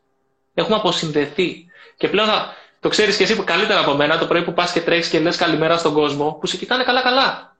Και σου λέει τι είναι αυτός πυροβολημένος είναι και μας λέει καλημέρα πρωί-πρωί. Πού την είδε; Έχει χαθεί αυτή η επαφή. Ναι. Αυτή η αμεσότητα. Δυστυχώς. Και αυτό που λες συνέχεια, ότι στο τέλος δεν μετανιώνεις αυτά που δεν πόσταρες. Μετανιώνεις τι ευκαιρίες που έχασες, μετανιώνεις τα λόγια που δεν είπες στους ανθρώπους που αγαπάς, μετανιώνεις ευκαιρίες που έχασες. Γιατί ευκαιρίες υπάρχουν. Είναι σαν τα λεωφορεία. Ε, κάθε λίγο και λιγάκι περνάει και μία. Και εκεί είναι που χρειάζεται σκληρή δουλειά, χρειάζεται προετοιμασία, χρειάζεται να καθυστερούμε την ικανοποίηση. Αυτό που λέγαμε. Να μάθουμε να βιώνουμε τον πόνο, να μην τον αποφεύγουμε. Εκεί έρχονται όλα τα πολύ όμορφα στη ζωή. Έχεις απόλυτο δίκιο. Αν το φιλοσοφήσει κανένας, και επαναλαμβάνω, η κουβέντα δεν είναι για να φοβήσουμε κανέναν, απλώς για να είμαστε πιο συνειδητοί. Τα social και όλα αυτά τα πράγματα αλλάζουν ακόμα και τον τρόπο που σκεφτόμαστε. Δηλαδή, δεν μπορούμε πια τόσο εύκολα να διακρίνουμε τα ενδιάμεσα χρώματα. Υπάρχουν δύο αποχρώσεις. Π.χ. είναι αυτοί οι οποίοι είναι υποστηρικτές της μάσκας, είναι οι αρνητές της μάσκας. Υπάρχουν δύο τάσεις. Και κάπου και επειδή μας γινόμαστε λίγο πιο μονοδιάστατοι με όλο αυτό το πράγμα, είναι ή ή. Ή κάνω like ή δεν κάνω like. Αυτός ο οποίος δεν έχει κάνει like, δεν πάει να πει ότι έχει κάνει dislike. Απλώς το μυαλό, αντί να γίνεται πιο ευέλικτο και να είναι πιο, να φτιάχνει, να αυξάνει η νευροπλαστικότητα του εγκεφάλου, αρχίζει και σκέφτεται πιο μονοδιάστατα. Και κάπου διάβαζα ότι, δεν το ξεχάσω αυτό το πράγμα, λέει η συνύπαρξη δύο αντιθέτων απόψεων στο ίδιο μυαλό είναι ένδειξη ευφυία. Η συνύπαρξη δύο αντιθέτων απόψεων στο ίδιο, στο ίδιο μυαλό είναι, είναι, είναι ένδειξη ευφυία. Και πλέον είναι ή-ή. Δηλαδή γινόμαστε λίγο πιο μονοκόμματοι και αντί να σκεφτούμε πιο βαθιά και να κατανοήσουμε πιο πολύ, πολλωνόμαστε πιο εύκολα, διαχωριζόμαστε πιο εύκολα και πηγαίνουμε εις τους μεν εις τους δε. Και αυτό είναι πολύ πολύ σημαντικό πρόβλημα, γιατί ουσιαστικά περιορίζει την ευελεξία των σκέψεών μας, των, της, του μυαλού μας, ακόμα και των συναισθημάτων μας. Δηλαδή, εγώ ξαναλέω, όταν είσαι με τον άνθρωπό σου, το κινητό πρέπει να είναι κλειστό. Σίγουρα τα notification να είναι βγαλμένα όλα. Δηλαδή, εκείνη τη στιγμή το αγόρι... Αυτό, αυτό είναι must. Το αγόρι σου το κορίτσι σου, σου, μιλάει εκείνη τη στιγμή για, τη, για, τη, για τη μέρα του που ήταν πολύ δύσκολη. Είναι αδιανόητο να πηγαίνουν έρχονται μηνύματα. Και το κάνουμε συνέχεια. Βγάλει τα notification, κλείστο, σβήστο. Δεν θα ξαναέρθει αυτή η στιγμή που θα σου πει την αλήθεια της, που θα της πεις άσε που στις αίθουσες σκέψεων αυτό το πράγμα πρέπει να λείπει. Πρέπει να είναι κλειστό. Είμαστε δέκα άνθρωποι στη σύσκεψη. Έτσι. Φαντάσου να βαρέσει το κινητό κάποιου μία φορά στη μία ώρα. Διαλύσαμε. Δεν υπάρχει περίπτωση να συγκεντρωθούμε και να συνεννοηθούμε. Τελείω. Τελείω. Πραγματικά. Και κάτι, ε, άλλο, κάτι άλλο που έχω δοκιμάσει και είναι συγκλονιστικό. Έχω καιρό να το κάνω, αλλά καμιά φορά το κάνω. Δηλαδή, μία φορά το μήνα, δύο φορές το μήνα, τρεις φορές το μήνα το κάνω. Και κάθε φορά το κάνω είναι συγκλονιστικό. Καμιά φορά βγαίνω το βράδυ ή βγαίνω για περπάτημα. Της προάλλης είχα βγει με μια φίλη. Και επειδή είχα καιρό να τη δω, άφησα το κινητό στο αυτοκίνητο. Ήταν μία ώρα, ήμασταν εκεί. Και νομίζω και οι φίλοι μου άφησε το κινητό στο αυτοκίνητο, πατήσαμε νούμερο 6. Φίλε, ήμασταν εκεί. Και επειδή αυτό το πράγμα δεν μπορούμε να το ελέγξουμε, ούτε εμείς για να μην το παίξουμε μάγκες, ο καλύτερος τρόπος είναι να το αφήνεις σπιτάκι. Και βγαίνεις και πραγματικά νιώθεις ελεύθερος. Και δεν μπορείς να καταλάβεις πόσο ελεύθερος είσαι εάν δεν το αφήσεις.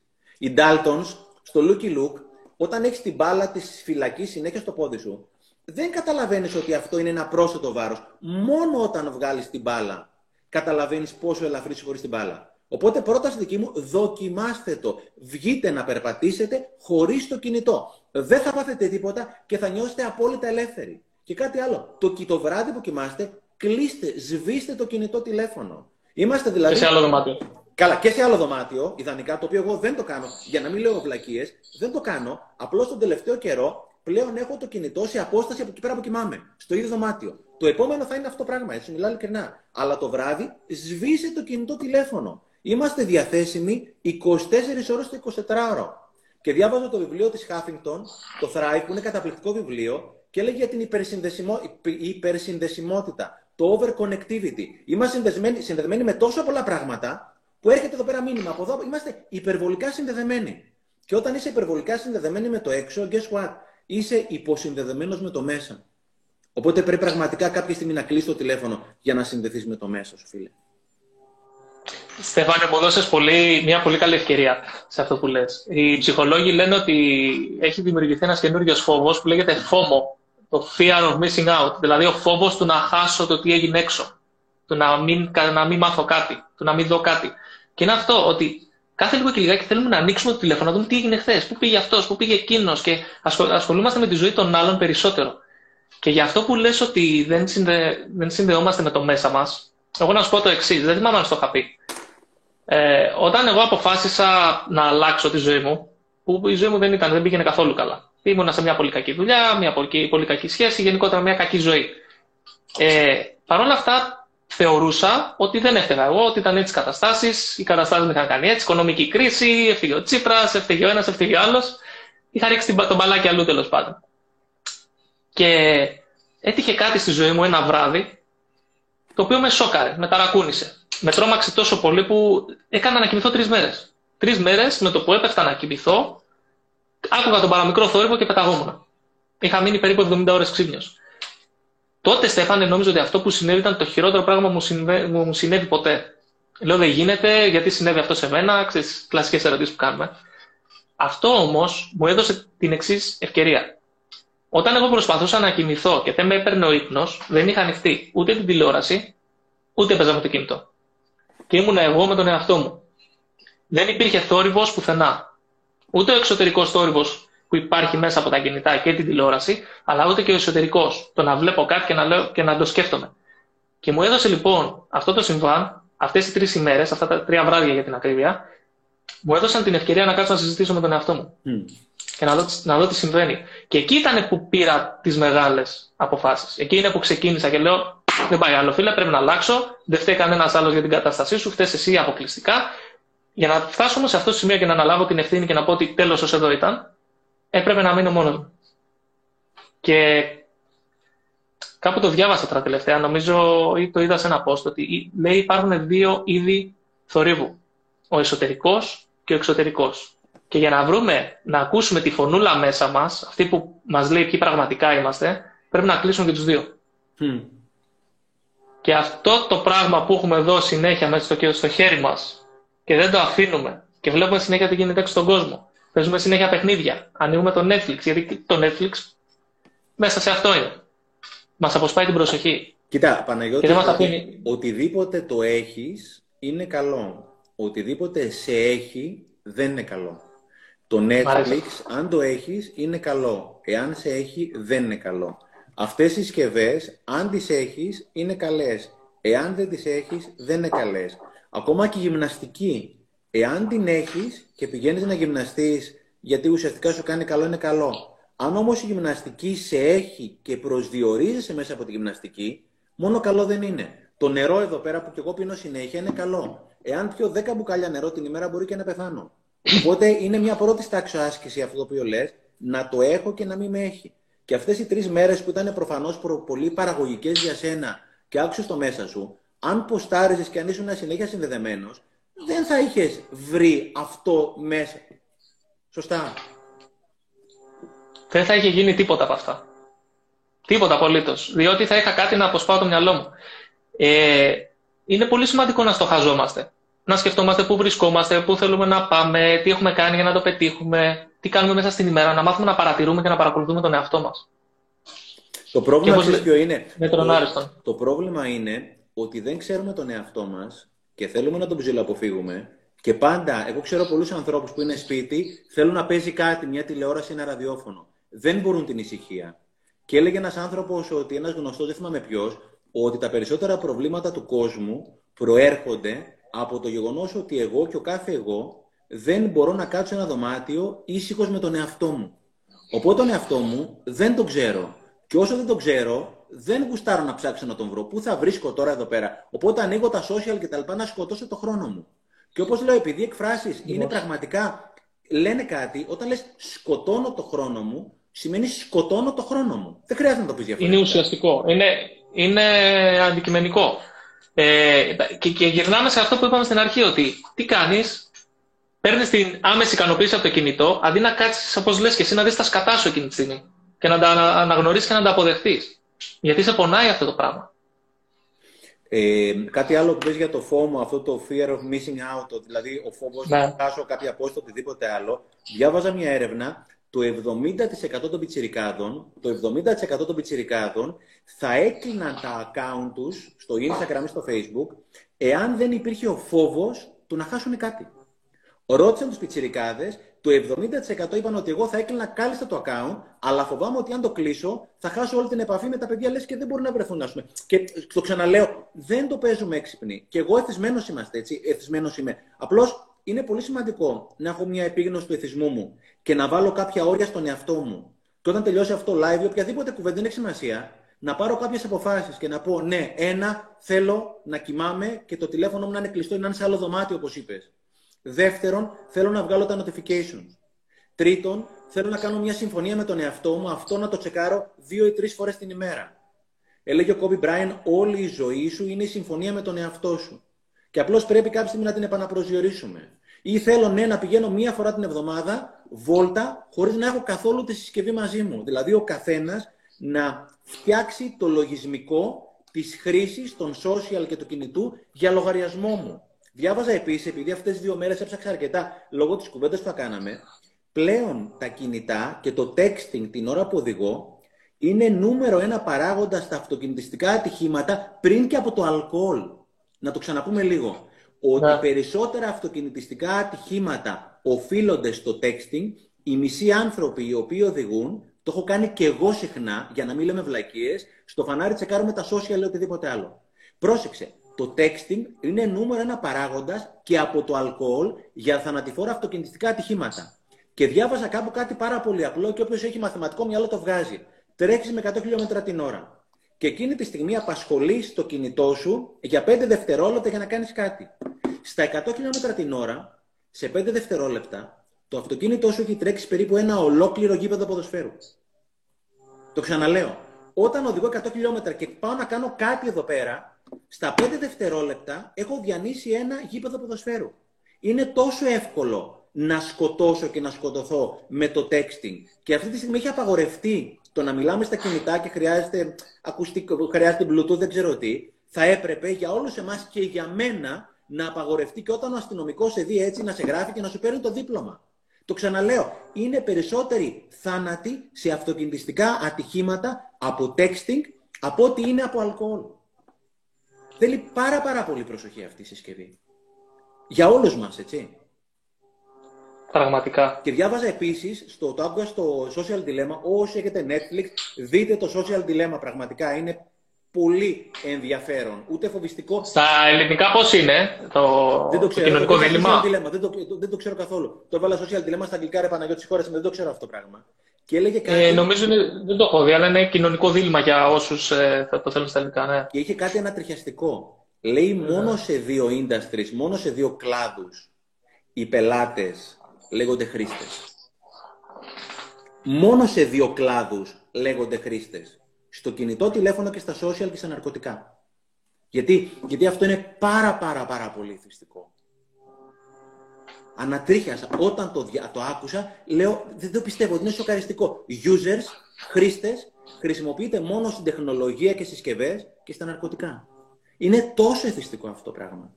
Κάθε φορά που μπαίνω για να πάρω το παμίνι, να πάρω εκείνο το κόκκινο σηματάκι το οποίο με κάνει. Αχ, τι καλά. Νιώθω καλά ότι αξίζω εκείνη τη στιγμή. Θα ξαναμπω μετά από 2, 3, 4, 5 λεπτά. Δεν έχει σημασία. Να ξαναπάρω το επόμενο. Και αν δεν είναι εκεί πέρα, θα νιώθω ότι πραγματικά δεν αξίζω. Και είναι ψέμα ότι δεν αξίζω. Είναι ψέμα ότι αξίζω ότι, όσο αξίζουν τα like μου. Είναι ψέμα ότι αξίζω εάν έχω το τελευταίο iPhone 12. Είναι ψέμα ότι αξίζω αν το avatar μου είναι σημαντικό. Αξίζω αν η ψυχή μου είναι αληθινή. Τότε μόνο αξίζω. Και είναι θέμα το οποίο το κρίνω εγώ και κανένας τρίτος. Και όσο πιο πολύ το κρίνω εγώ, το αποδέχομαι, το γουστάρω και συνδέω με τον εαυτό μου, αυτή η συγκλονιστική κουβέντα που είπες που έκανε με τον εαυτό σου τρεις μέρες, δεν έχω και ανάγκη να ετεροπροσδιορίζομαι. Είναι πολύ άσχημο να ετεροπροσδιοριζόμαστε. Και εμείς και τα παιδιά μας. Να τα χέσω τα like, να τα χέσω τα selfie, αν εγώ δεν είμαι χαρούμενος. Και έχω και εγώ και ένα παράδειγμα με αυτό που έλεγε 45 λεπτά που στυνόταν για να βγάλουν τη φωτογραφία. Δεν θα το ξεχάσω. Πριν από δύο χρόνια είχα πάει στη βουλιαγμένη να κολυμπήσω, κολυμπάω και χειμώνα. Ήταν δύο κοπελίτσες που είχαν έρθει στην προβλήτα που κολυμπάω για να βγάλουν, για να βγάλουν φωτογραφίες. Έβγαζε μία την άλλη, το χαμόγελο Παναγιώτανε μέχρι αυτιά και πίσω από τα αυτιά. Με το που τελείωνε το κλικ, πέφτανε και οι δύο κοπέλες και δεν το παίζουμε ξανά έξυπνοι, τα κάνουμε και εμείς αυτά. Αλλά το βλέπεις πιο εύκολα σε ένα τρίτο. Πέσαν και δύο σκυθροπές να δούνε. Όχι, δεν είναι καλό. Δηλαδή, το χαμόγελο ήταν τόσο ψεύτικο και κάποια στιγμή δεν γουστάρεις τον εαυτό σου γιατί δεν είναι αυτός ο εαυτός σου. Η ψυχούλα σου είναι αυτός σου. Και ευτυχώς Παναγιώτη δεν υπάρχουν και δεν θα υπάρχουν ποτέ applications που να κάνουν αγκαλιές. Δεν υπάρχουν Πραγματικά. αγκαλιές. Αυτή μόνο με τον άνθρωπο και με τον εαυτό σου μπορεί. Ευτυχώς κάποια πράγματα δεν θα γίνουν ποτέ. Πραγματικά. Ε, αυτό ακριβώς έχουμε τεράστια ανάγκη για σύνδεση με τον άλλον άνθρωπο για την αγκαλιά, για την επαφή, για τη φιλία. Και δυστυχώς αυτά τα πράγματα δεν μπορούμε να τα έχουμε άμεσα. Δεν γίνεται, θέλει προσπάθεια, θέλει αγώνα. Και είναι πολύ κακό το γεγονός ότι μαθαίνουμε να το έχουμε έτσι. Είναι πολύ κακό το γεγονός. Ε, Στέφαντε, εντωμεταξύ, είχα το Μάρτιο, πριν την καραντίνα, είχα πάει διακοπές μόνος μου. Ενίοτε το κάνω αυτό. Ξέρεις, παίρνω το αεροπλάνο και πάω κάπου μόνος μου. Για να αποφορτιστώ. Πάω τέσσερις μέρες στη Βιέννη. Γυρίζω από τη Βιέννη και μου λέει η Εύη, για να δω τι φωτογραφίες έβγαλες. Τέσσερις ημέρες από τη Βιέννη, πόσες φωτογραφίες πιστεύεις ότι έβγαλα; Δέκα. Τέσσερις μέρες. Δέκα ακριβώς. Τι τέλεια. Και μου λέει αυτές είναι, αυτές είναι. Της λέω πλάκα μου κάνεις. Περπάτησα 25 χιλιόμετρα τη μέρα. Ε, πέρασα τέλεια με τον εαυτό μου. Πήγαινα μόνος μου στο, στην καφετέρια, έτρωγα, έμεινα το καφεδάκι μου και παρατηρούσα τους περαστικούς. Τίποτα άλλο. Έβλεπα τα αξιοθέατα. Ούτε κινητό, ούτε τίποτα. Και έχουμε αποφασίσει, Στέφανε, κάθε, κάθε εβδομάδα ε, μία μέρα της εβδομάδας, που είναι η Κυριακή, να κλείνουμε τα κινητά όλη μέρα. Γιατί, κακά τα ψέματα τώρα με τα μηνύματα... Με την... Ξαναπες το αυτό. Κάθε Κυριακή έχω αποφασίσει με την Εύη να κάνουμε ένα day off. Εγώ πιο πολύ, Εύη δεν έχει θέμα με το κινητό. Εγώ κάνω δουλειά μέσα από το κινητό. Κάθε Κυριακή ένα day off, 24 ώρες, χωρίς κινητό. Έχω τη Μαρία από πίσω τη σύντροφό μου, η οποία ακούει και είναι στο τζάκι εδώ πέρα και άκουσα να λέει τέλεια, τέλεια. Μου βάλες, ναι. μου βάλες φουρτούνες, μου βάλες φουρτούνες και εμένα. Είναι καταπληκτικό. Όπως καταπληκτικό είναι, καταπληκτικό είναι το να πηγαίνεις διακοπές με τον εαυτό σου μόνος μία φορά το χρόνο. Και ας είναι στην Έγινα, δεν έχει σημασία που. Αλλά να πάει όπου να... είναι, όπου είναι. Να πάει να βρεις τον εαυτό είναι. σου. Αλλά αυτό το είπες είναι συγκλονιστικό. Να κλείνεις το τηλέφωνο όλη την ημέρα. Τι ωραία συμφωνία. Ε, κοίταξε να δεις. Έχουμε δει ότι η Εύη, σαν άνθρωπος, για να είναι ευτυχισμένος, θέλει ποιοτικό χρόνο. Α είναι μισή ώρα την ημέρα, μία ώρα την ημέρα, δεν την πειράζει. Αλλά θέλει ποιοτικό χρόνο. Οπότε, όταν περνάμε μαζί ποιοτικό χρόνο, θα βάλουμε μία μουσικούλα, θα ανοίξουμε ένα κρασάκι, θα πιούμε ένα ποτήρι κρασί, χωρίς κινητά, χωρίς τίποτα. Ή θα πριν την καραντίνα, πριν κλείσουν όλες τις καφετέρειες, κάθε βράδυ θα πάμε να πιούμε μια μπυρίτσα, κάτι να, να συζητήσουμε. Να συζητήσουμε. να μην την ακούμε τη Μαρία από πίσω που λέει τέλεια. Ναι. Που λέει φίλη μου, και πραγματικά... λέει φίλη μου, γιατί την λέει φίλη μου. Ναι. Κοίτα, ο καθένας Πραγματικά έχει είναι... ανάγκη να έχει χρόνο με τον εαυτό του και να έχει άδειο, ελεύθερο χρόνο, γιατί μέσα στον κενό αυτό χρόνο δημιουργούνται ιδέες, δηλαδή και τα παιδιά μας. Είναι πραγματικά πολύ κακό που δεν έχουν την πολυτέλεια να βαρεθούν και με το που πάνε να βαρεθούν ανοίγουν μια συσκευή. Γιατί μέσα στη βαρεμάρα, εσύ μέσα στη βαρεμάρα που ήσουν σε μια δύσκολη φάση, μέσα από τη βαρεμάρα με εκείνες τις τρεις μέρες, δημιούργησες το μέλλον σου. Εάν δεν υπήρχε αυτό το κενό να το γεμίσει με δημιουργικότητα και ήταν γεμάτο με έτοιμα. Είναι ρε παιδί μου, σαν να μαγειρεύεις, όπου μαγειρεύεις το δικό σου φαγητό versus delivery. όταν έχεις συνέχεια το delivery που είναι τα social κτλ., δεν θα κάτσεις να μαγειρεύσει φιλαράκο ποτέ τη ζωή σου. Και αυτό το πράγμα πραγματικά πρέπει να κλείνει κάποιες. Δηλαδή, βλέπω, είμαι κοντά σε οικογένειες που γυρίζουν το βράδυ σπίτι, είναι τέσσερις άνθρωποι, είναι δύο παιδιά, είναι δύο γονείς, και αντί να κλείσει να πούν τα νέα τους, είναι ο ένας στην καρέκλα του, βλέπει τα social, είναι τα κορίτσια τα οποία παίρνουν social media από εδώ, feed κτλ. Και, και τελικά κάποια στιγμή θα έρθει αυτό το ρίπ, το ρημάδι, και θα πεις τώρα ποιος ήταν αυτός; Και θα πεις ποιος ήμουν εγώ; Και ξέρεις πραγματικά, είναι, είμαστε πάρα πάρα πολύ μόνοι μας. Και είναι μια ψευδέστηση ότι ανέβασα τις προάλλες πάλι άλλο ένα post στο, στο Instagram, το οποίο δεν είναι δικό μου, είναι το Simon Sinek και αυτό, που τον αγαπώ πάρα πολύ αυτόν τον άνθρωπο και τον παρακολουθώ. Και λέει όταν είσαι μόνος ή όταν είσαι δύσκολα, μην, μην πας στη συσκευή σου. Πήγαινε στον εαυτό σου σε έναν άνθρωπο, σε έναν φίλο σου. Όταν είσαι δύσκολα, μην πας στη συσκευή σου. Πάρε ένα τηλέφωνο, πήγες με τον εαυτό σου βόλτα ή οτιδήποτε άλλο, ας πούμε. Και βλέπεις τους ανθρώπους οι οποίοι συστηματικά βγάζουν selfie και είναι πιο πολλές οι κοπέλες που βγάζουν selfie και, και, και από ό,τι είμαστε εμείς. Όχι, δεν το κάνουμε κι εμείς. Και αυτές οι κοπέλες ή αυτοί τα γόρια δεν είναι νάρκηση. Αν δεις τα μηνύματα που γράφουν από κάτω, θέλουν αγάπη. Είναι μόνοι. Αυτός ο οποίος σελφάρει συστηματικά δεν είναι νάρκησο τις πιο πολλές φορές. Είναι ένας άνθρωπος που πονάει, που είναι μόνος, θέλει σύνδεση, θέλει αγάπη. Πάρ' του ένα τηλεφωνάκι και πες του ναι, είσαι πολύ όμορφο κτλ. Πήρα να δω όμως τι κάνεις. Να πάω να περπατήσουμε με νούμερο 6, να δω τι κάνω. Και επίσης κάτι, κάτι άλλο πάρα πολύ σημαντικό. Και αυτό το λέει ο Σάιμονς Σίνεκ και είναι brilliant, είναι πραγματικά πολύ ωραίο. Λέει πόσο ωραίο είναι να μιλάς στη συσκευή τηλεφωνικά χωρίς να κάνεις κατά ανάγκη Skype ή FaceTime. Γιατί τι γίνεται; Όταν κάνεις FaceTime ή Skype, πολλές φορές υπάρχει το εικονίδιο και καμιά φορά, ειδικά τα νέα παιδιά, κοιτάνε τον εαυτό τους, πώς φαίνονται και δεν κοιτάνε τον άλλον. Οπότε λέει κάποια στιγμή πάρτε τηλέφωνο με τον παλιό, κλασικό, παραδοσιακό τρόπο. Που εκείνη τη στιγμή είσαι αναγκασμένος να έχεις 100% την προσοχή του άλλου. Γιατί δεν είμαι εδώ πέρα που θα κοιτάω τον εαυτό μου, κοιτάω μόνο εσένα. Ή ακούω καλύτερα μόνο εσένα. Οπότε αυτοί οι άνθρωποι που σελφάρουν, που, που, που, καμιά φορά και τους βλέπουν και λες έλεος κάθε μέρα. Αυτός ο άνθρωπος εκείνη τη στιγμή, 9 στα 10 δεν είναι νάρκισο. Είναι μόνος του. Θέλει μια αγκαλιά. Έχει τεράστια ανάγκη. Ναι. Και δεν την έχει κάνει στον εαυτό του αυτή την αγκαλιά. Όπως πολλές φορές δεν την έχουμε κάνει και εμείς στον εαυτό μας. Θέλει ένα τηλέφωνο, θέλει ένα χάδι, θέλει μια επαφή, θέλει μια σύνδεση. Οπότε όλο αυτό το οποίο γεμίζουμε παθολογικά είναι όλο αυτό πολλές φορές το κενό που έχουμε μέσα μας. Οπότε όταν, όσο καλύπτει το κενό μέσα σου, τόσο πιο πολύ έχεις ανάγκη να φτιάξεις αυτό το avatar και να είσαι ο πραγματικός σου εαυτός.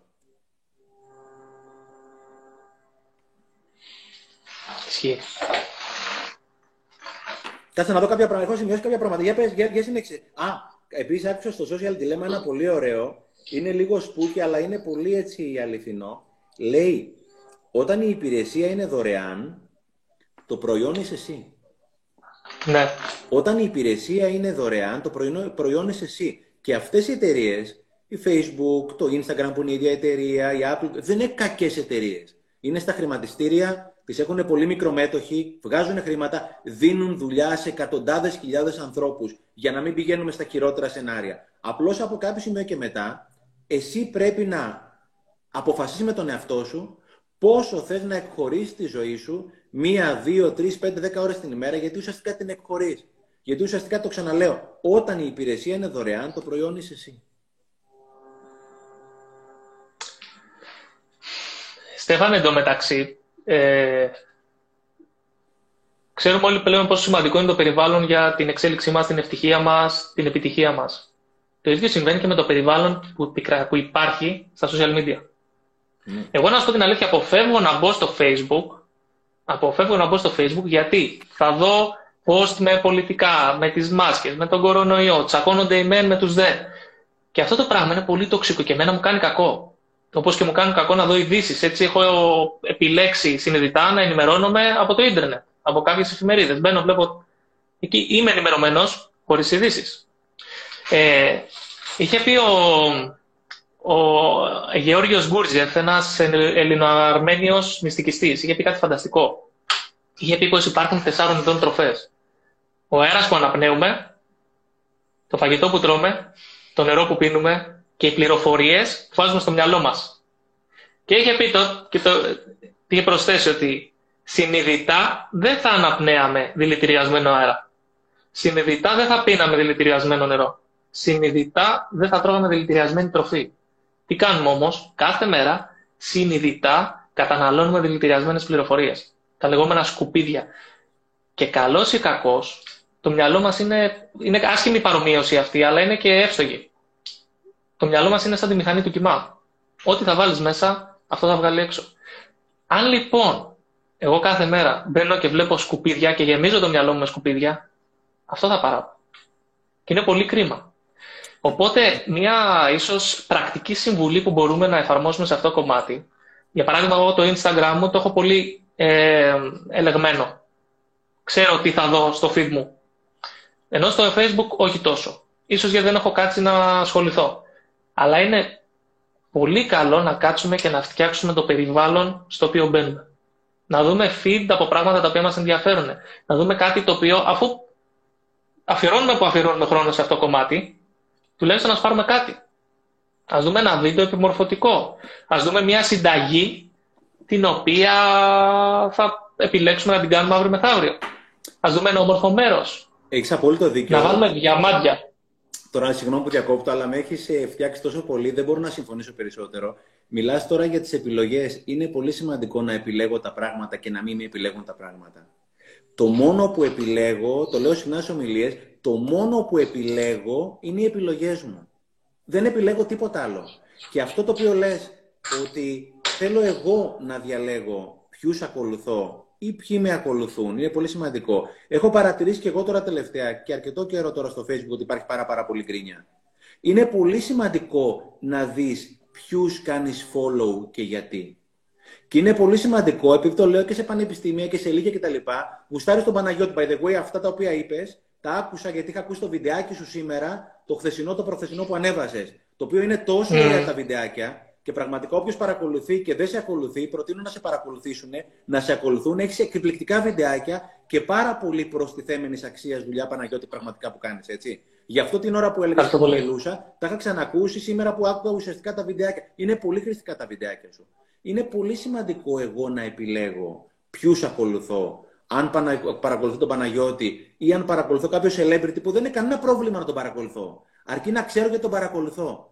Και επειδή παρακολουθώ και κάποιους celebrity, κάποιους αξιόλογους ανθρώπους που έχω επιλέξει, ε, παρακολουθούσα μία, δεν έχει σημασία το όνομά της, για να δούμε πόσο σημαντική είναι η αλήθεια. Αυτή η κοπέλα έχει εκατοντάδες χιλιάδες followers.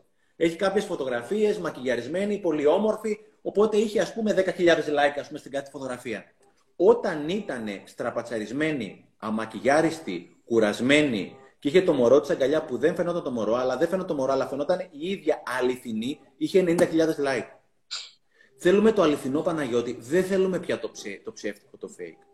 Και δεν το γουστάρουμε και στον εαυτό μας. Γιατί όταν κάνουμε fake, όταν εκείνη τη στιγμή ποστάρουμε, όταν έχουμε κάτι το οποίο δεν είμαστε εμείς, ξέρουμε εμείς οι ίδιοι ότι δεν είναι αληθινό και δεν το γουστάρουμε αυτό το πράγμα. Και... Μα δεν γουστάρουμε να μας, να μας γουστάρουμε για κάτι το οποίο δεν είμαστε. Ακριβώς. Ακριβώς. Νιώθουμε, νιώθουμε λίγοι. Ακριβώς. Γιατί... Και... Συγγνώμη, συνέχισε. Εγώ συγγνώμη, συγγνώμη. Ε, αν ανεβάσω εγώ κάτι και πω ένα ψέμα ή κρύψω μία αλήθεια ή πω κάτι το οποίο δεν έχει γίνει. Δεν είμαι εγώ, δεν είναι ο πραγματικός Παναγιώτης. Και γεμίσει το προφίλ μου με like, ποιος παίρνει τα like από τους δύο. Όχι εσύ. Όχι εγώ. Γιατί να χαίρομαι εγώ με αυτό το πράγμα; Και πολλές φορές ε, μοιράζομαι πράγματα μέσα στο προφίλ, όπως αυτό που τότε είχα καταδικαστεί σε φυλάκιση επειδή είχα μπλακεί σε ένα καυγά με έναν αστυνομικό κτλ. Και μου λένε ρε Παναγιώτη, αυτά δεν τρέπεσαι να τα, να τα λες. Δεν τρέπεσαι να λες ότι έμεινε στην πρώτη ηλικία από απουσία, δεν τρέπεσαι να λες ότι έχεις τελειώσει επάλ με 12,1 και λέω Όχι. Γιατί αυτός είμαι. Γιατί, γιατί να το κρύψω, γιατί να τραπώ για κάτι το οποίο είναι στο παρελθόν. Δεν υπάρχει λόγος. Γιατί να δείξω ένα πρόσωπο το οποίο δεν είναι αληθινό. Τα έχω βρει εγώ με τον εαυτό μου. Όποιο θέλει να με αποδεχτεί, θα με αποδεχτεί. Και θα με αγαπήσει για αυτό που είμαι. Μπράβο, ρε Παναγιώτη. Δηλαδή. Και, εκεί είναι, ναι, και, και εκεί είναι που πραγματικά βλέπεις και ποιοι άνθρωποι σε θέλουν.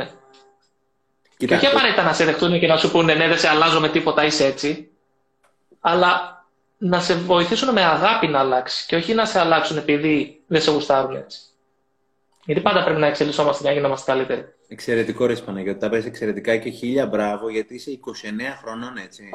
Πραγματικά ρε, εγώ με 50, την ηλικία τη δική σου δεν ήξερα ούτε το 1 εκατοστό από αυτό το οποίο ξέρεις εσύ. Χίλια μπράβο, σε παρακολουθεί κόσμος Είσαι τόσο αληθινός, είσαι τόσο πηγαία και όμορφα, με αγάπη τα μοιράζεσαι. Πραγματικά μπράβο, συγκινούμε και συγκλονίζουμε. Χίλια μπράβο. Χίλια μπράβο, φίλε. Πραγματικά χίλια μπράβο. Και αυτό το οποίο λες, η πραγματική μου, εγώ χρησιμοποιώ κάποια σλογκανάκια τα οποία δεν είναι δικά μου, τα έχω ακούσει τα περισσότερα, λίγα είναι δικά μου. Ένα από αυτά είναι ότι η πραγματική ζωή μου είναι αυτό που κάνω όταν είμαι μόνος μου. Η πραγματική μου ζωή είναι αυτό που κάνω όταν είμαι μόνος μου. Όταν κανείς δεν βλέπει, αυτή είναι η πραγματική μου ζωή. Γιατί όλους μπορούν να τους ξεγελάσω. Τον εαυτό μου όμως δεν μπορώ να το ξεγελάσω. Οπότε λέγει ο Καλογύρο, ο δικός μου δάσκαλος και λέει ακόμα, το παιχνίδι είναι στημένο από μένα για μένα. Το παιχνίδι είναι στημένο από μένα για μένα με Σοφία του Καλογύρου, ας πούμε έτσι.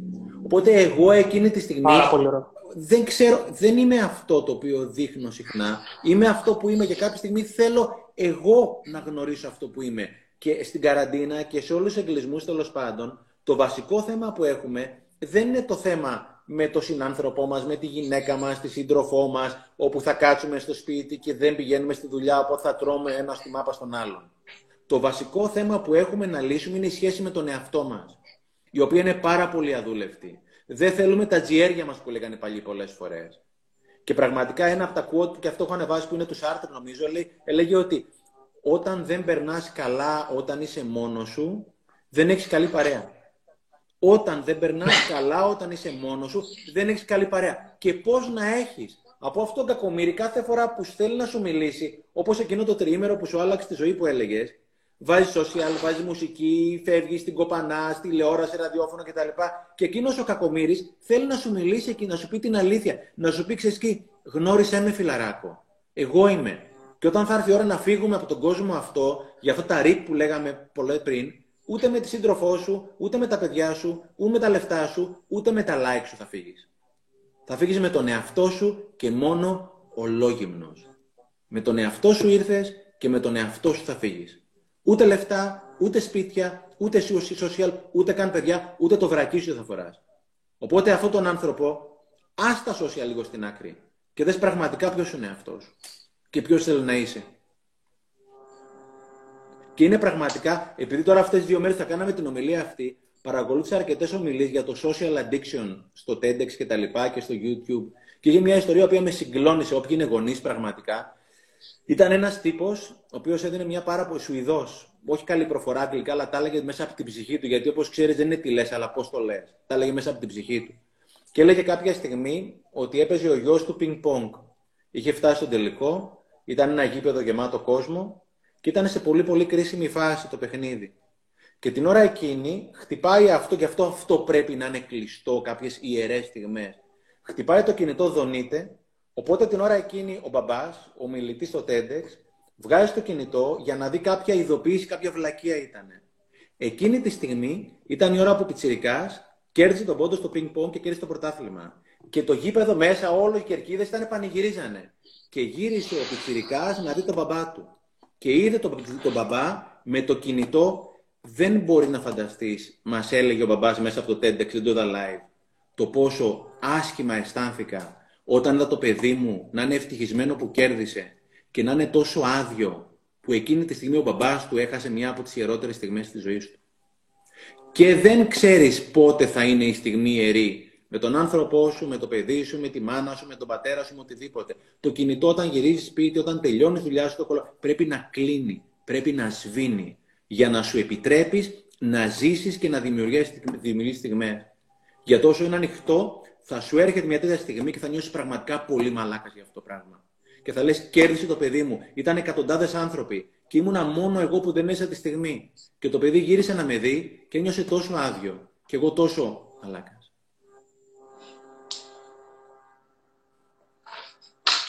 Πίστευα. Πώς το είπες, πώς το είπες αυτό που είπε ο κύριος Καλογύρου πριν; Το, το παιχνίδι, έλεγε ο Καλογύρου και λέει, το παιχνίδι είναι στημένο από σένα για σένα. Αυτό που έλεγες εσύ νωρίτερα με τη δουλειά σου. Εκείνος ο κακός, mm. ο Τσίπρας, ο Μητσοτάκης, αυτός ο οποίος είναι στημένο γιατί ουσιαστικά το παιχνίδι το στείνεις εσύ, αλλά και το ξεστείνεις εσύ αν θέλεις. Και όταν αναλαμβάνω την ευθύνη για τη ζωή μου, including και το κινητό μου, είναι τότε πραγματικά που έχω ενηλικιωθεί και αναλαμβάνω την ευθύνη για τη ζωή μου εγώ και δεν φταίει ο άλλος. Ο άλλος μπορεί να μην είναι το καλύτερο παιδί. Εάν δεν είναι, τον βγάζω από τη ζωή μου και λέω ευχαριστώ πάρα πολύ, δεν θέλω άλλο. Αλλά εγώ, είμαι, εγώ δημιουργώ ή συνδημιουργώ τη ζωή μου. Και αυτό πρέπει να το καταλάβουμε. Συμπεριλαμβανομένου και του κινητού που είναι το σημερινό το θέμα που κουβεντιάζουν. Εγώ τα δημιουργώ όλα. Ο μπαμπάς αυτός που έχασε τη στιγμή του παιδιού του με το ping-pong, εκείνος δημιούργησε τη στιγμή.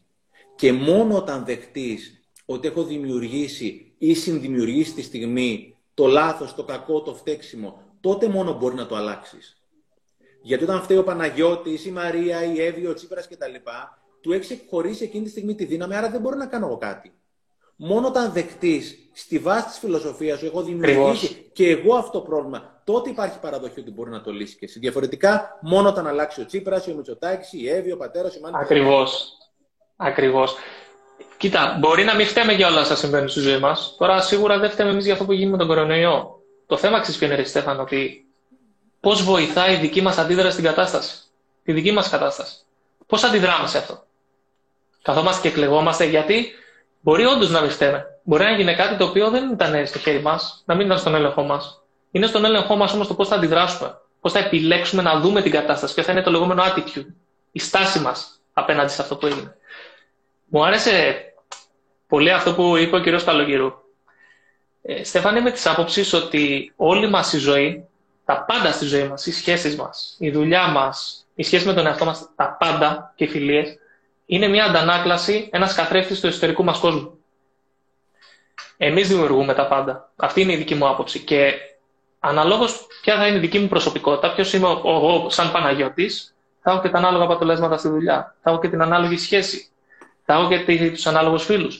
Και τώρα πολλοί, πολλοί κόσμοι μπορεί να σκεφτεί, ρε Παναγιώτη, εγώ είμαι γαμώ τα παιδιά, είμαι πολύ ωραίος τύπος, είμαι πολύ καλός, πάντα κοιτάω τους άλλους και δεν έχω μια καλή σχέση. Και εκεί είναι που δεν βάζουμε τα όρια μας ή δεν έχουμε θέσει σωστά τα κριτήριά μας για να βρούμε μια σχέση. Αν λοιπόν δεν πάρουμε την ευθύνη να δουλέψουμε με τον εαυτό μας, να τον αντικρίσουμε κατάμαχα, να κοιτάξουμε τον εαυτό μας στον καθρέφτη, να πούμε ποιος είσαι και να ζήσουμε τον αυθεντικό εαυτό μας, την αυθεντική ζωή μας, γιατί κατά τα ψέματα, Στέφαν, όλοι οι άλλοι είναι πιασμένοι. Μόνο εμείς δεν είμαστε πιασμένοι. Μόνο εμείς είμαστε μοναδικοί και original. Αν δεν το κάνουμε αυτό, πού πάμε; Ε, πού πάμε; Επειδή η γλώσσα λέει πάντα την αλήθεια και επειδή είπες για αυτό το υποθετικό άτομο που λέει ότι είμαι γαμό τα παιδιά, είμαι καλό παιδί, φροντίζω τους άλλους, αλλά που κοιτάζω πάντα τους άλλους, δεν ξέρω τι, αλλά δεν μπορώ να κάνω μια καλή σχέση. Ο τύπος μόλις απάντησε γιατί δεν μπορεί να κάνει μια καλή σχέση. Γιατί πάντα φροντίζει τους άλλους. Γιατί όπως έλεγε πάλι ο Καλογύρου, θα πω μια από τα ωραία πολύ ο Καλογύρου σεμινάρια, λέει, μα το λέγει χοντρά, λέει ρε μαλάκε, υπάρχει η δουλειά μου, η δουλειά σου και η δουλειά του Θεού. Λέει, όταν εσύ στη δουλειά του άλλου, ποιο είναι στη δουλειά σου. Υπάρχουν τρει δουλειέ. Η δουλειά μου, η δουλειά σου και η δουλειά του Θεού. Α πούμε, ο κορονοϊό ότι είναι η δουλειά του Θεού είναι κάτι το οποίο δεν περνάει από το χέρι μου. Υπάρχει η δουλειά μου, η δουλειά σου και η δουλειά του Θεού όταν αυτό το παιδί το υποθετικό που είπε είναι στη δουλειά το πώ θα ικανοποιήσει τον άλλον, γιατί κάναμε τον Αντώνα ωραίο live προχθέ, όχι πια καλό παιδί. Όταν είμαι στη δουλειά του να εξυπηρετήσω τον άλλον συνέχεια, πού είμαι εγώ για να εξυπηρετήσω τον εαυτό μου; Γιατί κάποια στιγμή θα έχω θυμό, θα, θα, θα και τελικά ποιος θα μου φταίει, ο άλλος. Αλλά πρόσεχε, για, για ποιο λόγο Παναγιώτη συχνά δεν αναλαμβάνουμε την ευθύνη των πράξεών μας, γιατί θεωρούμε ότι αν αναλάβω την ευθύνη των πράξεών μου, θα είναι σαν υποσυνείδητα να παραδέχομαι ότι έχω φταίξει εγώ. Οπότε, με διώχνει κάποιος από τη δουλειά που δουλεύω. Και δεν είναι το καλύτερο αφεντικό. Και εγώ πρέπει να βρω δουλειά. Πολλές φορές θέλω να γκρινιάζω, γιατί αν εγώ ψάξω να βρω δουλειά και να λάβω την ευθύνη για την πράξη μου, το έχω μπερδέψει θεωρώντας ότι εγώ φταίω. Μπορεί και να φταίει που σε διώξαν, αλλά μπορεί και να μην φταίει. Αλλά το να αναλάβεις την ευθύνη για τη ζωή σου δεν σημαίνει ότι φταίει, πας να λύσεις ένα πρόβλημα που μπορεί και να μην το δημιουργήσεις τελείως εσύ. Αλλά σίγουρα το συνδημιουργήσει και εσύ με κάποιο τρόπο. Γι' αυτό και τότε πραγματικά μπορεί να το λύσεις. Και ξαναγυρίζουν πάλι στο κινητό ότι αυτό εδώ πέρα και όλο αυτό που έχω είναι δικό μου. Ο εθισμός είναι δικό μου. Η κατάθλιψη πιθανότατα είναι δική μου. Το γεγονός ότι έχω φτιάξει ένα avatar που δεν είμαι εγώ είναι δικό μου δημιούργημα. Το γεγονός ότι γυρίζω το βράδυ και δεν έχω να πω με τον άνθρωπό μου τίποτα και ανοίγω κατευθείαν τηλεόραση στο κινητό είναι κάτι που το έχουμε δημιουργήσει μαζί. Και μόνο εμείς μπορούμε να το αλλάξουμε. Πατήστε το, όταν έχετε ώρα, πατήστε το κόκκινο κουμπάκι αυτής της συσκευής. Είναι καταπληκτικό. Και αυτό εδώ πέρα το βιβλίο, μετά όταν έχουμε λίγο χρόνο, έχω κρατήσει κάποια πραγματάκια να διαβάσω από το βιβλίο αυτό. Μπορεί να έχουμε πέντε λεπτά να το πω τώρα; Ναι, με τι, το συζητάς. Εγώ το ξαναλέω, αυτό το βιβλίο λέγεται Off, είναι των εκδόσεων Λιβάνι και λέει «Η ζωή αρχίζει όταν κλείνεις το κινητό». Είναι ένα καταπληκτικό βιβλίο, το συνιστώ ανεπιφύλακτα. Και διαβάζω δύο-τρία πραγματάκια, πέντε-έξι τα οποία είχα κρατήσει, τα οποία είναι ωραία. Λέει, πριν από λίγα χρόνια, κλείναμε τα, τηλεφ... Α, τα κινητά μας το βράδυ, αφενός για να μην μας ενοχλούν νυχτιάτικα, αφετέρου γιατί η συνεχής λειτουργία μπορούσε να προκαλέσει βλάβη συσκευή. Μέσα σε δύο-τρία χρόνια, αυτή η συνήθεια έπαψε να ισχύει μέχρι που αντιστράφηκε. Πλέον πρέπει να είμαστε διαθέσιμοι ό,τι ώρα και να είναι νυχθημερών. Στα επαγγελματικά ραντεβού σας λέει, ε, ενεργοποιήστε τη λειτουργία πτήσης και αφήστε το κινητό σας το σακάκι στην τσάντα. Υπάρχει καλύτερος τρόπος δεδομένων των σημερινών συνηθιών να δείξετε στο μελλοντικό σας πελάτη, συνεταίρο ή εργοδότη ότι είναι σημαντικότερος από το κινητό σας τη συγκεκριμένη στιγμή; Το έχω κρατήσει 5-6 σημειώσεις που είναι πραγματικά ωραία. Λέει δεδομένων όμως των υπερβολών που παρατηρούνται και σημειώνονται, Τη μέρα που θα απαγορευτούν, λέει, τα προσωπικά έξυπνα κινητά κατά τις εργάσιμες ώρες, υπάρχει κίνδυνος να κατέβει όλη η Γαλλία στους δρόμους σε ένδειξη διαμαρτυρίας. Ο τύπος είναι Γάλλος. Και λέει ότι αν κάποια στιγμή τολμήσουν κάποιοι να απαγορεύσουν τη χρήση των κινητών μέσα στη δουλειά, θα γίνει χαμός. Εν τω μεταξύ, η πλάκα ποια είναι; Ότι καταλαβαίνεις, έλεγε ο Σάιμον Σίνικ πάλι, τις ηλικίες, όλοι δουλεύουμε στη δουλειά και έχουμε τα κινητά. Εμείς είμαστε, εγώ που είμαι μεγαλύτερος, το κινητό είναι κάπου δίπλα τέλος πάντων. Οι πιτσιρικάδε το κινητό το έχουν στο πληκτρολόγιο ανάμεσα, face up, προκειμένου να δουν τα μηνύματα. Οπότε καταλαβαίνεις τι generation είναι οι άλλοι, γιατί οι πιτσιρικάδε έχουν το κινητό ανάμεσα στα χέρια τους με τρόπο που μπορεί να κάνουν κανένα notification. Ε, εν τω μεταξύ, Στέφανε, εν τω μεταξύ, ε, πώς δουλεύει ένας εθισμός και μια συνήθεια. Ξέρεις, είναι το ερέθισμα, το εξωτερικό ερέθισμα, το οποίο κάνει trigger, το οποίο δηλαδή πυροδοτεί τη συνήθεια ή τον εθισμό. Οπότε το κινητό και κλειστό να είναι, αν είναι στην τσέπη σου και το νιώθεις στο πόδι σου, έχεις την τάση να πάει να το πιάσεις. Ε, και η προσοχή σου δεν είναι 100% εκεί. Αυτός ο τραγικός μπαμπάς που έχασε τη στιγμή με το πινκ με το παιδί του, το είχε χαμηλωμένο, η δόνηση χτύπησε, το άνοιξε και έχασε τη στιγμή και στο παιδί το πρωτάθλημα. Και Ακριβώς. Από ένα ωραίο που λέει εδώ πέρα το βιβλίο. Λέει, όταν λοιπόν περνάμε τον περισσότερο χρόνο μας βγάζοντας selfie, μονολογώντας, καθρέφτη καθρεφτάκι μου, ποια είναι η ομορφότερη στον κόσμο, ο ψηφιακός καθρέφτης αντανακλά ένα είδωλο απέραντης κενότητας. Αυτό βαρύ. Παράδειγμα, αλλά είναι δικό μας, είναι και δικό μας. Να το καταλάβουμε ότι δεν μιλάμε για κάποιους τρίτους. Εγώ προσωπικά μιλάω και για μένα μέσα από αυτά που λέμε σήμερα. Παράδειγμα συνομιλία σε υπαίθριο χώρο. Θα έχει καλό καιρό σήμερα, απαντάει ο άλλος. Δεν ξέρω, θα κοιτάξω την εφαρμογή καιρού στο κινητό μου. OK, okay. αλλιώς μπορεί να σηκώσει το κεφάλι και να κοιτάξει απλά τον ουρανό. Δηλαδή, δηλαδή ο καιρός, βλέπω Εν τω μεταξύ, τι θα γίνει; Θα μπω να τσεκάρω το καιρό, θα είναι δύο notification, δύο μηνύματα, ένα δεν ξέρω τι και θα ξαναμπλέξω μισή ώρα. Χάθηκες, τελείωσες. Χάθηκες. Λέει εδώ πέρα σε ένα άλλο σημείο. είναι, πολύ καλό. είναι κομικοτραγικά τα οποία συμβαίνουν και σε εμάς και να είμαστε πιο συνειδητοί. Λέει εδώ πέρα. Μπας και έχουμε καταντήσει άνθρωποι φαντάσματα που μετακινούμαστε με ραντάρ το οποίο μας μεταφέρει κάθε μέρα στο ίδιο μέρος με έναν απλό μηχανισμό. Έτσι κολλημένοι που είμαστε σε αυτή τη μικροσκοπική πολυτάραχη ζωή των ειδοποιήσεων, φοβάμαι μήπως από ξένοι καταντήσουμε σταδιακά ανώνυμοι. Mm. Α, εδώ πέρα λέει για το κινητό και την τουαλέτα, εδώ πέρα είναι αφασία.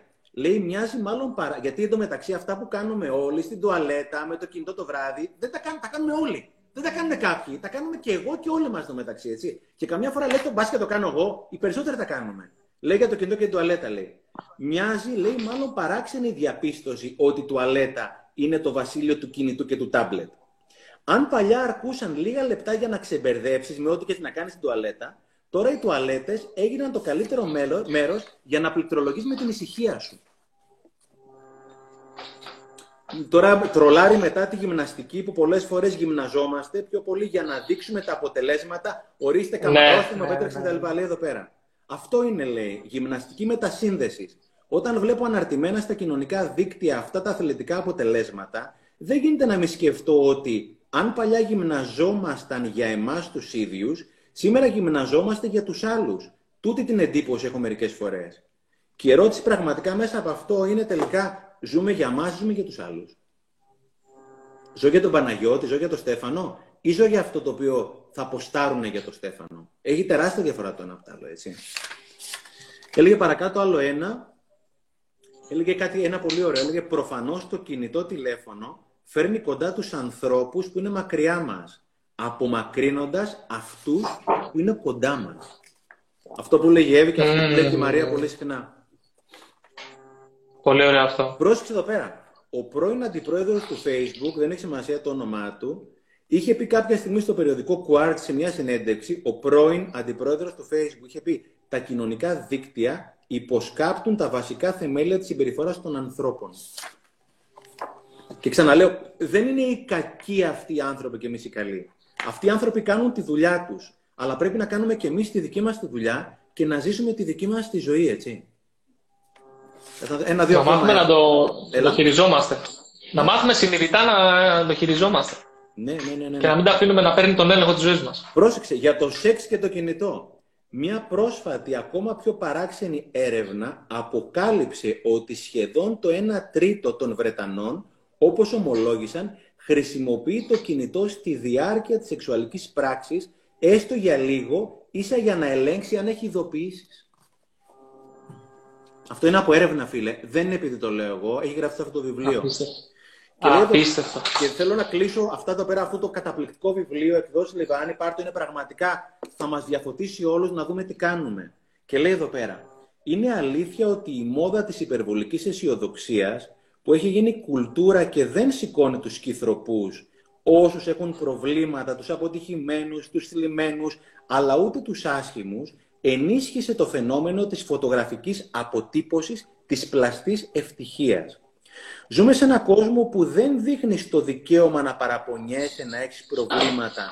Ένα κόσμο όπου η κουλτούρα της επιτυχίας, του τα έχω καλά με όλους, του πολιτικός ορθού και του σαρκοβόρου χαμόγελου έγινε, έγινε αναμφισβήτο δόγμα.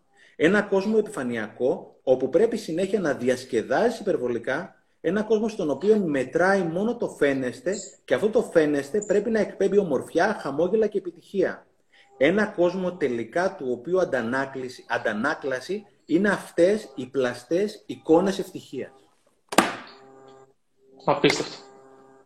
Στεφάνε, σε, σε αυτό το σημείο για το τελευταίο αυτό κομμάτι που διάβασες, θα ήθελα να πω τέσσερα πραγματάκια, τέσσερις πεπιθήσεις λανθασμένες, οποίες έχουμε και μας κάνουν κακό, πιστεύω. Ε, γεννιόμαστε και μεγαλώνουμε σε μια κοινωνία, και τώρα πόσο μάλλον με τα social media, η οποία προσπαθεί πάντα να μας πει τι να είμαστε. Πρέπει να είσαι αυτό, πρέπει να είσαι εκείνο, να κάνεις το ένα, να κάνεις το άλλο. Και σε βάζεις σε ένα κουτάκι και σε κάνει να πιστεύεις κάποια πράγματα. Και μας κάνει πολύ κακό αυτό, γιατί μεγαλώνουμε με τα πιστεύω των άλλων και δεν έχουμε δική μας άποψη. Τα τέσσερα λοιπόν αυτά πραγματάκια τα οποία θέλω να, να αναφέρω είναι το εξής, ότι δεν είσαι τα υπάρχοντά σου. Δεν είσαι τα υπάρχοντά σου. Δηλαδή, αν έχει ένα ακριβό αυτοκίνητο, ένα ακριβό ρολόι ε, ή οτιδήποτε, δεν σε κάνει καλύτερο από τους άλλους. Όλοι οι άνθρωποι την ίδια αξία έχουν. Και όμως τι κάνουμε, λέμε, δεν θέλω να βγάλω φωτογραφία από το αυτοκίνητό μου, διότι δεν είναι ακριβό. Δεν νιώθω άνετα. Δεν είναι, δεν είναι καλό το αυτοκίνητό μου, δεν είναι καλό η μπλούζα μου. Δεν είμαστε τα αγαθά που έχουμε, δεν είμαστε τα αποκτήματά μας. Το νούμερο δύο είναι ότι δεν είμαστε οι επιτυχίες μας. Δηλαδή, τι μια επιτυχία καθορίζει ποιοι είμαστε. Ή με τις αποτυχίες τι γίνεται. Και όμως, αν έχεις παρατηρήσει και στα σχολεία, επειδή κάνεις πολύ μεγάλη δουλειά με τα σχολεία και είναι κάτι το οποίο το θαυμάζω απίστευτα αυτό το πράγμα με τον έμπορο, το πρόγραμμα. Ε, και όλοι εδώ μέσα νομίζω έχουμε κάποια εμπειρία στην οποία κάναμε κάποιο λάθος στο σχολείο, σηκώσαμε το χεράκι μας, κάναμε ένα λάθος, γέλασε όλη η τάξη, γέλασε ο καθηγητής και τι κάναμε εκεί. Λέμε, Ωπ, δεν ξαναμιλάω, τελευταία φορά ήταν. Και μαθαίνουμε να νιώθουμε καλά όχι με την προσπάθεια, αλλά με το αποτέλεσμα. Γιατί κανένας δεν έχει αρχίσει πει μπράβο, ρε Στέφανε, προσπάθησες, έκανες ό,τι καλύτερο μπορούσες και το πέτυχες ή δεν το πέτυχες. Μπράβο σου γιατί έδωσε το 100%. Γιατί πάλεψες, γιατί πόνεσες. Όλοι μας λένε μπράβο για την επιτυχία. Και όχι για τον πόνο που τα δείξαν, τις περισσότερες φορές. Και μαθαίνουμε να συνδέουμε, να συνδυάζουμε την αυτοπεποίθησή μας, την αυτοεκτίμησή μας, την αυτοεικόνα που έχουμε για τον εαυτό μας με το αποτέλεσμα. Ενώ στην ουσία δεν έρχεται από το αποτέλεσμα. Το αποτέλεσμα από τι; Έρχεται από την προσπάθεια. Και αν δεν συνδέσουμε όλα αυτά τα όμορφα πράγματα, την αυτοπεποίθηση, την αυτοεκτίμηση και την αυτοεικόνα με την προσπάθεια, δεν θα ξεκινήσουμε ποτέ. Γιατί στην αρχή, όταν ξεκινάμε κάτι, είμαστε πολύ κακοί σε αυτό. Είναι το κλασικό παράδειγμα με το ποδήλατο. Πόσες τούμπε. Πόσες τούμπε. Αλλά τότε μας λέγανε όλοι μπράβο, μπράβο, δεν πειράζει που έπεσε, συνέχισε να τα καταφέρεις. Σιγά σιγά όμως αυτό άλλαξε. Το νούμερο 3 λοιπόν είναι ότι δεν είσαι η εξωτερική σου εμφάνιση. Δεν είσαι η εξωτερική σου εμφάνιση. Όλος ο κόσμος θα σε χαρακτηρίσει για την εξωτερική σου εμφάνιση, θα σε χαρακτηρίσει για τον τρόπο που ντύνεσαι, θα σε χαρακτηρίσει για τα μαλλιά σου, για το σώμα σου, για τα πάντα. Αλλά δεν είσαι αυτό. Όλοι μας είμαστε κάτι πολύ μεγαλύτερο από όλα αυτά τα πράγματα. Έχουμε προθέσεις όμορφες, έχουμε χαρακτήρα, έχουμε προσωπικότητα, έχουμε όνειρα, έχουμε στόχους. Και είναι πολύ άσχημα να μας προσδιορίζουν αυτά τα πράγματα. Και το τέταρτο, και παρεμπιπτόντως για όσους γυμνάζονται ή γυμνάζονται ή όσους φτιάχνονται όπως κάνουμε όλοι, οι περισσότεροι τουλάχιστον, δεν το κάνουμε για να αρέσουμε στους άλλους, το κάνουμε για να είμαστε η καλύτερη εκδοχή του εαυτού μας. Και το νούμερο 4 είναι ότι δεν είσαι αυτό που λένε οι άλλοι ότι είσαι. Θα έρθει ο κάθε ένας, να μην χαρακτηριστώ, να μην χαρακτηρίσω βασικά, και θα σου πει τι είσαι. Άσε μα ρε Στέφανε και εσύ που είσαι αυτό και εσύ ρε Παναγιώτη τώρα βγήκες στο Instagram και μιλάς εσύ που ήσουν αυτό και εκείνο. Και έρχονται και σου κολλάνε ταμπέλες. Και τι γίνεται, αυτές οι ταμπελίτσες, όταν μας τις κολλάνε, όταν είμαστε μικρά παιδιά και δεν μπορούμε να αμυνθούμε, δεν έχουμε τη δύναμη να αμυνθούμε και μπορεί να μας την κολλήσει ένας δάσκαλος, ένας προπονητής, ε, ένας άνθρωπος τον οποίο τον έχουμε ψηλά. Και να έρθει να σου πει: Ξέρεις κάτι, εσύ Παναγιώτη. Δεν κάνεις. Δεν είσαι έξυπνος. Δεν έχεις ταλέντο. Δεν κάνεις, δεν ράνεις και αφήσουμε αυτή την ταμπέλα να υπάρξει στη ζωή μας, τη δεχτούμε, αυτή η ταμπέλα ορίζει την υπόλοιπη ζωή μας. Γιατί τι γίνεται, αν εγώ για παράδειγμα έχω μια ταμπέλα ότι είμαι χαζός, όλα όσα κάνω στη ζωή μου θα προέρχονται από αυτή την ταμπέλα. Α, δεν μπορώ να πετύχω αυτό το στόχο γιατί είμαι χαζός. Δεν μπορώ να βγάλω αυτή τη γυναίκα, να είμαι με αυτή τη γυναίκα γιατί είμαι χαζός. Δεν μπορώ να έχω αυτή τη δουλειά γιατί είμαι χαζός. Δεν είσαι αυτό που σου λένε οι άλλοι ότι είσαι. Είσαι κάτι πολύ μεγαλύτερο, πολύ υψηλότερο. Και είναι καλό αυτό σιγά σιγά να το απομυθοποιήσουμε. Ότι η αυτοπεποίθηση, η αυτοεκτίμηση και η αυτοεικόνα δεν έρχονται από αυτά τα πράγματα. Έρχεται από κάτι πολύ βαθύτερο. Και κάτι το οποίο θέλω να πω, να πω και κάτι θετικό για τα social media, γιατί το έχουμε κάψει σήμερα με το κινητό και τα social media. Ο, θα πούμε και τα καλά τώρα. Έχω και εγώ να πω πάρα πολλά καλά. Θα πούμε, ναι. Ε, αυτό που θα ήθελα να πω πριν ξεκινήσουμε πάλι με τα καλά είναι ότι βγάλε την πραγματικό σου εαυτό εκεί έξω. Ποιος είσαι. Δείξε ποιος είσαι, τι σου βγαίνει. Βγάλε το δηλητήριο από μέσα, όλο αυτό που κουβαλάς τόσα χρόνια και δείξε ποιος πραγματικά είσαι. Και εκεί θα δεις και ποιος αξίζει να είναι στη ζωή σου. Γιατί αν σε συμπαθούν όλοι, σημαίνει ότι κάτι δεν πάει καλά. Έτσι δεν είναι. Αν κάθονται όλοι και σου λένε μπράβο, Στέφανε, μπράβο, Παναγιώτη, σημαίνει ότι κάτι δεν κάνεις καλά. Δεν γίνεται να συμφωνούν όλοι μαζί σου. Και ίσα ίσα από τις διαφωνίες είναι που μαθαίνουμε, αλλά αυτό είναι άλλη συζήτηση. Βγάλ το όμως. Δείξε ποιος είσαι. Μη μα τίποτα, γιατί αξίζεις τα καλύτερα και το λέω αυτό σε όλους. Αξίζεις τα καλύτερα. Έχεις μέσα σου πάρα πολλά αποθέματα, πάρα, πολύ δυναμι... πάρα πολλές δυνατότητες. Απεριόριστες δυνατότητες. Βγάλει το προς τα έξω. Και μην τρέπεσαι τίποτα. Οι άνθρωποι οι οποίοι θα σε αγαπήσουν, θα σε αγαπήσουν τουλάχιστον για αυτό που είσαι. Αυτό ήθελα. Δεν μπορώ να συμφωνήσω περισσότερο. Και τα λε τόσο πάρα πολύ. Παναγιώτη, χίλια μπράβο. Δεν θα κουράζουμε να σου λέω μπράβο, πραγματικά αγόρι μου. Χίλια μπράβο. Ε, και ειδικά αυτές οι συσκευές ε, μας δημιουργούν καμιά φορά μια παγίδα αυτοπροσδιορισμού βάσει αυτών που νομίζουμε ότι θέλουν οι άλλοι. Έλεγε ο Τζέι Σέτι, δεν είμαι αυτό που νομίζω ότι είμαι, δεν είμαι αυτό που νομίζω ότι είμαι, είναι αυτό, είμαι αυτό που νομίζω ότι νομίζεις ότι είμαι. Οπότε σήμερα δεν μιλάμε για τα social, για τα κινητά, μιλάμε για την κακή χρήση τους. Αλλιώς υπάρχει και πάρα πάρα πολύ καλή χρήση. Έχω βρει συμμαθητές μου από το δημοτικό, συνδέομαι με φίλος μου ανα πάσα στιγμή ε, κατά καιρούς έχουμε, όχι μόνο εγώ και πάρα πολλοί άνθρωποι, έχουμε βάζει post, έχουμε ανεβάσει post, τα οποία είναι οικογένειες που δεν έχουν λεφτά, δεν έχουν φαγητό για τα παιδιά τους, δεν έχουν σπίτι, ε, άνεργοι, άστεγοι, ε, μια κυρία πρόσφατα η οποία δεν είχε να πληρώσει τη ΔΕΗ. Ήταν ασύλληπτη κινητοποίηση των ανθρώπων προκειμένου να βοηθήσουν. Γιατί εκεί πέρα πραγματικά βλέπεις πόσο καλό πράγμα υπάρχει εκεί πέρα έξω. Εγώ έλαβα και ένα μήνυμα επειδή είχα ανεβάσει μιας φίλης, δεν την ξέρω και προσωπικά, αλλά έχει κάνει πάρα πολλά καλά πράγματα στο παρελθόν και μετά βρέθηκε σε ανέχεια τέλος πάντων. Ανέβασα έναν λογαριασμό ΔΕΗ που έπρεπε να πληρωθεί και λέω ρε παιδιά, 10 ευρώ να βάλουμε ο καθένας. Την έχουμε σώσει τη γυναίκα και την οικογένεια και τη σώσαμε όντως την οικογένεια. Και βρέθηκε ένας άνεργος, δεν το ξεχάσω ποτέ αυτό το πράγμα. Ο φίλος μου Γιάννης μπορεί και να μας βλέπει κιόλας τώρα. Είναι φίλος μου πλέον, γιατί αυτοί οι άνθρωποι, αυτούς του ανθρώπους σέβομαι, αγαπώ και είμαι περήφανος για αυτούς τους ανθρώπους. Ο οποίος γράφει ένα μήνυμα από κάτω και δεν το έγραψε για να πάρει like πραγματικά είπε ότι εγώ αυτή τη στιγμή ζω με επίδομα ανεργίας θα πάρω το επίδομά μου τη Δευτέρα και τη Δευτέρα που θα πάρω το επίδομα μπορώ να βάλω 10 ευρώ να σώσω αυτή τη γυναίκα. Βρέθηκε αυτός ο άνεργος, ο οποίος είπε: Δεν έχω λεφτά, τη Δευτέρα που θα έχω και τα πρώτα 10 ευρώ που θα βάλω θα είναι για τη φωτεινή για να έχει ρεύμα. Οπότε πραγματικά εμένα αυτοί είναι οι άνθρωποι που είναι οι ήρωές μου, αγαπώ, γουστάρω, τρελαίνομαι, δεν θέλω να πω την άλλη λέξη. Και βρέθηκαν πάρα πολλοί άνθρωποι εκεί πέρα έξω για να βοηθήσουν και ξέρουμε όλοι πόσες φορές έχουν κινητοποιηθεί θέματα και πόσα θέματα μέσα από τα social έχουν αναδειχθεί και πραγματικά έχουμε βοηθήσει τη ζωή όλων μας.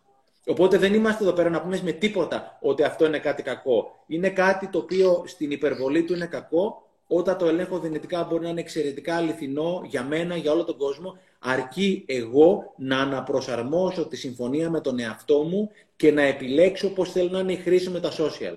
Επαναλαμβάνω κάποια πράγματα που είπαμε. Μια ιδέα για μένα είναι απαραίτητη. Είναι να βγουν όλα τα notifications εχθές, τα οποία είναι intruders, εισβάλλουν στη ζωή. Και αυτή τη στιγμή αυτό το οποίο έχει γίνει, Παναγιώτη, είναι ότι η απόσπαση έχει γίνει ο κανόνας και όχι η εξαίρεση. Θα πρέπει η συγκέντρωση να είναι ο κανόνας και η απόσπαση η εξαίρεση και αυτή τη στιγμή η απόσπαση είναι ο κανόνας. Οπότε νούμερο ένα, βγάζω τα notifications. Νούμερο 2. Το τηλέφωνο το έχω κάπου αλλού ιδανικά από εκεί πέρα που κοιμάμαι. Μακριά να μην μπορώ να το πιάσω το βράδυ.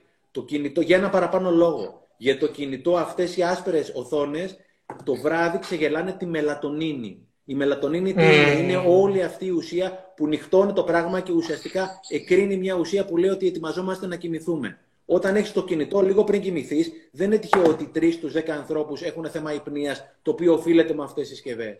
Και το βράδυ ξυπνάμε, το κάνω και εγώ, για να μην λέω βλακίες. Όταν πάω τουαλέτα, ανοίγω λίγο να δω κάποια πράγματα αυτό και μετά το ξανασβήνω, έτσι. Είναι πολύ σημαντικό αυτό το θέμα. Οπότε αυτό την ώρα που κοιμόμαστε το βράδυ είναι κλειστό ή σβηστό. Ιδανικά είναι σε κάποιο άλλο δωμάτιο. Δοκίμασε επίσης, όχι δοκίμασε, όταν είσαι με τον άνθρωπό σε μια συνάντηση, σβήσε το κινητό. Θα σου κλέψει τη στιγμή, θα σου κλέψει το συνέστημα, θα σου κλέψει τη στιγμή την οποία πραγματικά ζεις. Και ξαναλέω, στο τέλος δεν θα μετανιώσεις για αυτά τα οποία δεν μποστάρισε. Θα μετανιώσεις για αυτά τα οποία δεν έζησες. Και άσε το κινητό τηλέφωνο σπίτι και πήγαινε βόλτα χωρίς το κινητό ή έξοδο όταν με το καλό επιτραπεί με τον κορονοϊό. Θα νιώσεις ασύλληπτα ελεύθερος. Και όπως είπες και εσύ, κλείσε το κινητό, έλα σε επαφή μαζί σου. Και ας βαρεθείς, δεν πειράζει, δεν κάνει καθόλου κακό. Θα γνωρίσεις τον εαυτό σου. Στέφανε, να, θα μπορούσα να προσθέσω κάτι το οποίο μου το πρότεινε ο μέντοράς μου. Και είναι τώρα μια έρευνα που έχει βγει τελευταία, η οποία λέει, το, το είπες και εσύ στην αρχή, ότι μας εθίζει το χρώμα στο κινητό. Οπότε τι κάνει, έχει κάνει το κινητό το ασπρόμαυρο. Έχουμε όλη αυτή τη δυνατότητα να, να απενεργοποιήσουμε τα χρώματα από την οθόνη. Στις ρυθμίσεις. Και όντως δεν σου κάνει αίσθηση να το ανοίγεις και να βλέπεις βίντεο, να βλέπεις ε, φωτογραφίες κτλ. Τέλειο, τέλειο. Μια άλλη τύπησα κάποια στιγμή για το ναι μπορώ που είπες, το οποίο είμαστε πολύ περήφανοι για αυτή την προσπάθεια, αλλά αυτό το, κάνει, το κουβεντιάζουμε μια άλλη μέρα για την προσπάθεια να μπουν όλα αυτά στα σχολεία. Είναι μια φίλη εκπαιδευτικός, όπου είναι πραγματικά από τα πολύ πολύ καλά παιδιά και κάνει καταπληκτική δουλειά στην τάξη της, η Μέρη, η φίλη μου. Και κάποια στιγμή τη είχα στείλει ένα μήνυμα στο Facebook, στο Messenger κτλ. Και, και την πήρα τηλέφωνο αν το, αν το είδε ή όχι. Η Μέρη είναι από αυτούς που είναι εθισμένοι όπως είμαστε οι περισσότεροι από εμάς. Η Μέρη μου μιλάει στο πολυθετικό αυτό, λέω κυρία Μέρη, αυτό το κύριε Στέφανε με σκοτώνει. Τέλος πάντων. Μου λέει κύριε Στέφανε, δεν το είδα. Της κάνω πλάκα, λέω κυρία Μέρη, γιατί δεν το είδατε; Άκου τι μου είπε τύπησα. Επειδή μου λέει, ξέρω ότι είμαι εθισμένη με το Facebook, έχω βγάλει το εικονίδιο και την εφαρμογή του Facebook από το κινητό μου τηλέφωνο. Ακριβώς. Οπότε μου το κάνω δύσκολο με τον εαυτό μου. Διάβαζα το βιβλίο του Atomic Habits το οποίο είναι καταπληκτικό βιβλίο. Και λέει ο τύπος: Τις καλές συνήθειες κάνεις εύκολες. Να έχεις τα φρούτα, αν θες να τρως φρούτα εδώ πέρα δίπλα. Όχι έξω στη βεράντα του ψυγείο. Ακριβώς. Ακριβώς. Εγώ που θέλω να κάνω το πρωί γιόγκα, που κάνω τις ασκήσεις κτλ. Έχω πλέον το χαλάκι της γιόγκα δίπλα στο κρεβάτι μου. Πρώτο πράγμα. Οπότε η Μέρη τι έκανε; Έκανε δύσκολη την κακή συνήθεια. Έβγαλε το Instagram και το Facebook το εικονίδιο από το τηλέφωνο για να μην μπορεί με ένα πάτημα να μπει. Οπότε πρέπει να μπει στο σαφάρι να το πληκτρολογήσει. Οπότε εκείνη τη στιγμή δεν το κάνει. Και λέω, ε, Μέρη, αυτό είναι πραγματικά πάρα πολύ έξυπνο. Οπότε πραγματικά μπορούμε να κάνουμε συμφωνία με τον εαυτό μας, οι καλές συνήθειες να είναι εύκολες και οι κακές, στο βαθμό που η υπερβολή είναι κακή, να είναι δύσκολες. Άρα, αν είσαι θεσμένος, βγάλε το, το Instagram, το Facebook, το εικονίδιο από το κινητό σου, προκειμένου να αναγκάζει κάθε φορά να μπαίνει στο browser και να το να πληκτρολογείς. Θα βρεθεί, θα το κάνεις λιγότερο συχνά από το κάνεις. Ακριβώς. Έτσι, ε, να, το, το ερέθισμα να είναι μακριά στο άλλο δωμάτιο, να είναι κάτι το οποίο δεν μπορούμε να το έχουμε δίπλα μας. Να μην μας yes. να μην πυροδοτεί το, τη συνήθεια. Yes. Όπως αυτό που, λέ, αυτό που λένε με τη δίαιτα, ότι μην αγοράζεις πράγματα από το σούπερ μάρκετ τα οποία δεν θέλεις να φας. Γιατί όταν είναι έξω, θα το σκεφτείς να πας. Θα το σκεφτείς να μπεις στη διαδικασία να πας. Όταν είναι στο ψυγείο σου είναι, είναι ανώδυνο. Φανταστική ιδέα της κυρίας Μέρης. Είμαστε κοντά δύο ώρες, φίλε μου, και περνάνε η ώρα πάρα πολύ ωραία ναι. μαζί. Η αλήθεια είναι αυτή. Ε, ήθελα να σου πω την αλήθεια, δεν ξέρω αν έχεις ε, άλλο χρόνο, αλλά 10 λεπτάκια, γιατί ξέρω πόσο σημαντικός είναι ο χρόνος σου. Για όλους είναι, δεν είναι καθόλου σημαντικότερος ο δικός μου για κανέναν, για όνομα του Θεού, έτσι. Απλώς επειδή okay. είμαστε δύο να το μαζεύουμε, γιατί έχουμε τον κόσμο δύο ώρες και είναι αρκετή από ό,τι βλέπω. Οπότε να σιγά, για πες. Ναι. Ήθελα να κλείσω με μια θετική νότα για, το, για τα social media. Να κλείσουμε τη βραδιά με μια θετική νότα. Αν συμφωνείς και εσύ. Απολύτως. Για πες. Λοιπόν, ε, αυτή τη στιγμή εγώ χρησιμοποιώ τα social media σαν εργαλείο για να δείξω τη δουλειά μου και για να κάνω καλό, για να συνεισφέρω. Τα social media, κακά τα ψέματα, γιατί έχουμε μεγαλώσει πάλι σε μια κοινωνία και το χρησιμοποιώ πολύ αυτό, αλλά είναι η αλήθεια. Νομίζω ότι είναι η αλήθεια. Έχουμε μεγαλώσει σε μια κοινωνία στην οποία τι, τι μας λένε, για να πετύχεις πρέπει να έχεις μπάρμπα στην κορώνη. Πρέπει να έχεις γνωριμίες. Πρέπει να έχεις το ένα, πρέπει να έχεις το άλλο. Αυτό πλέον δεν νομίζω ότι ισχύει με τα social media. Διότι μέσα από τα social media μπορείς να εκτεθείς και να δείξεις τη δουλειά σου. Και να δείξεις τι πραγματικά αξίζεις. Αυτό που κάνεις εσύ και έχεις όλους αυτούς τους ανθρώπους που έχεις χτίσει μια τεράστια κοινότητα και παρακολουθούν κάθε μέρα το υλικό που βγάζεις και διαβάζουν τα βιβλία σου και σε στηρίζουν και σε αγαπάνε. Δεν τα κέρδισες ούτε επειδή έχεις μπάρμπα στην κορώνη, ούτε επειδή έχεις κοιλιακούς και τατουάζει οτιδήποτε. Τα κέρδισες με τη δουλειά σου. Με το έργο σου, με αυτό που παράγεις. Αυτό που θεωρώ λοιπόν πλέον είναι ότι δεν υπάρχει δικαιολογία όσον αφορά δεν έχω γνωριμίες. Διότι ό,τι δουλειά και να κάνεις, ό,τι δουλειά και να κάνεις, μπορείς να την εκθέσεις εκεί έξω. Και ο άνθρωπος ο οποίος θα μπει στην σελίδα σου, θα πατήσει το follow και θα γίνει μέρος ή μέλος αυτής της κοινότητας, θα το κάνει μόνο και μόνο επειδή η δουλειά σου αξίζει και προσθέτει κάποια αξία στη ζωή του. Δεν θα το κάνει για κανέναν άλλο λόγο. Και γι' αυτό το λόγο θεωρώ ότι δεν υπάρχουν πλέον δικαιολογίες. Όταν ξεκίνησα, το ξέρεις πολύ καλά, το έχουμε συζητήσει ξανά αυτό, ότι όλοι μου έλεγαν δεν πρόκειται να πετύχει και δεν πρόκειται να πετύχει και μην το κάνεις κτλ. Και μου έλεγαν ότι οι πιτσιρικάδες και η γενιά που θέλεις να μιλήσεις. Παναγιώτη, θέλεις να πει λίγο πώ ξεκίνησες. Θέλεις να το πεις λίγο να το ακούσουν και κάποιοι άλλοι άνθρωποι. Είναι πραγματικά πολύ ενδιαφέρον. Γιατί σίγουρα δεν έχεις πάρει ναι. κορώνα, ούτε εσύ ούτε εγώ, αλλά μιλάμε για σένα αυτή. για πες πώς ξεκίνησες. Ε, λοιπόν, όταν πήρα τη μεγάλη απόφαση τότε μετά από αυτές τις τρεις νύχτες για να αλλάξω τη ζωή μου, ξεκίνησα να ασχολούμαι πάρα πολύ με την προσωπική μου εξέλιξη και με την επαγγελματική μου εξέλιξη. Τότε δούλευα στα, στο yachting industry, δούλευα στη βιομηχανία με τα κότερα, με τα yachts. Οπότε ανέβηκα πάρα πολύ γρήγορα στην ιεραρχία και η εξέλιξη μου ήταν πάρα πολύ μεγάλη και πολύ γρήγορη επειδή είχα αφοσιωθεί σε αυτό, έκανα μεγάλες επενδύσεις στην, σε επιστοποιήσεις και διπλώματα και ήμουνα μια χαρά. Συνέχιζα να ασχολούμαι με την προσωπική μου εξέλιξη, άκουγα podcast, άκουγα σεμινάρια, διαβάζα βιβλία όλη την ώρα. Ακόμα και όταν δούλευα, πάντα φορούσα ένα ακουστικό και άκουγα κάτι. Πάντα. Τι λες τώρα, εσύ; Είναι, ναι, πάντα, πάντα. Είναι αυτό που λέω, είναι το πανεπιστήμιο, το κινούμενο πανεπιστήμιο. Και είχα, ήξερα ότι κάποια στιγμή θέλω να κάνω κάτι δικό μου, να ανοίξω μια δική μου επιχείρηση, αλλά δεν ήξερα τι. Και άκουσα μια μέρα σε ένα podcast κάτι εξαιρετικό και έλεγε αν θες να γίνεις επιχειρηματίας και δεν ξέρεις τι να γίνεις, να γίνεις ο άνθρωπος που είχες ανάγκη στην πιο δύσκολη στιγμή. Mm. Λέω, όπα, αυτό έκανε κλικ κατευθείαν. Πατάω πώς, πατάω παύση στο podcast και λέω, ποια ήταν η πιο δύσκολη μου στιγμή; Ποιον είχα ανάγκη; Και η πιο δύσκολη μου στιγμή ήταν τότε που ένιωθα χαμένος, που ήξερα ότι έπρεπε να αναλάβω την ευθύνη της ζωής μου, ότι έπρεπε κάτι να αλλάξω, αλλά δεν ήξερα από πού να ξεκινήσω. Δεν ήξερα τι να κάνω. Έλεγα, OK, θα αναλάβω την ευθύνη. Ναι, την έχω, τι κάνω τώρα; Και ήμουν στα χαμένα. Και λέω, αυτό πρέπει να κάνω. Πρέπει να γίνω ένας άνθρωπος ο οποίος θα λειτουργεί ως φάρος για τα καράβια που βρίσκονται σε τρικυμία και να τους δείχνει το δρόμο.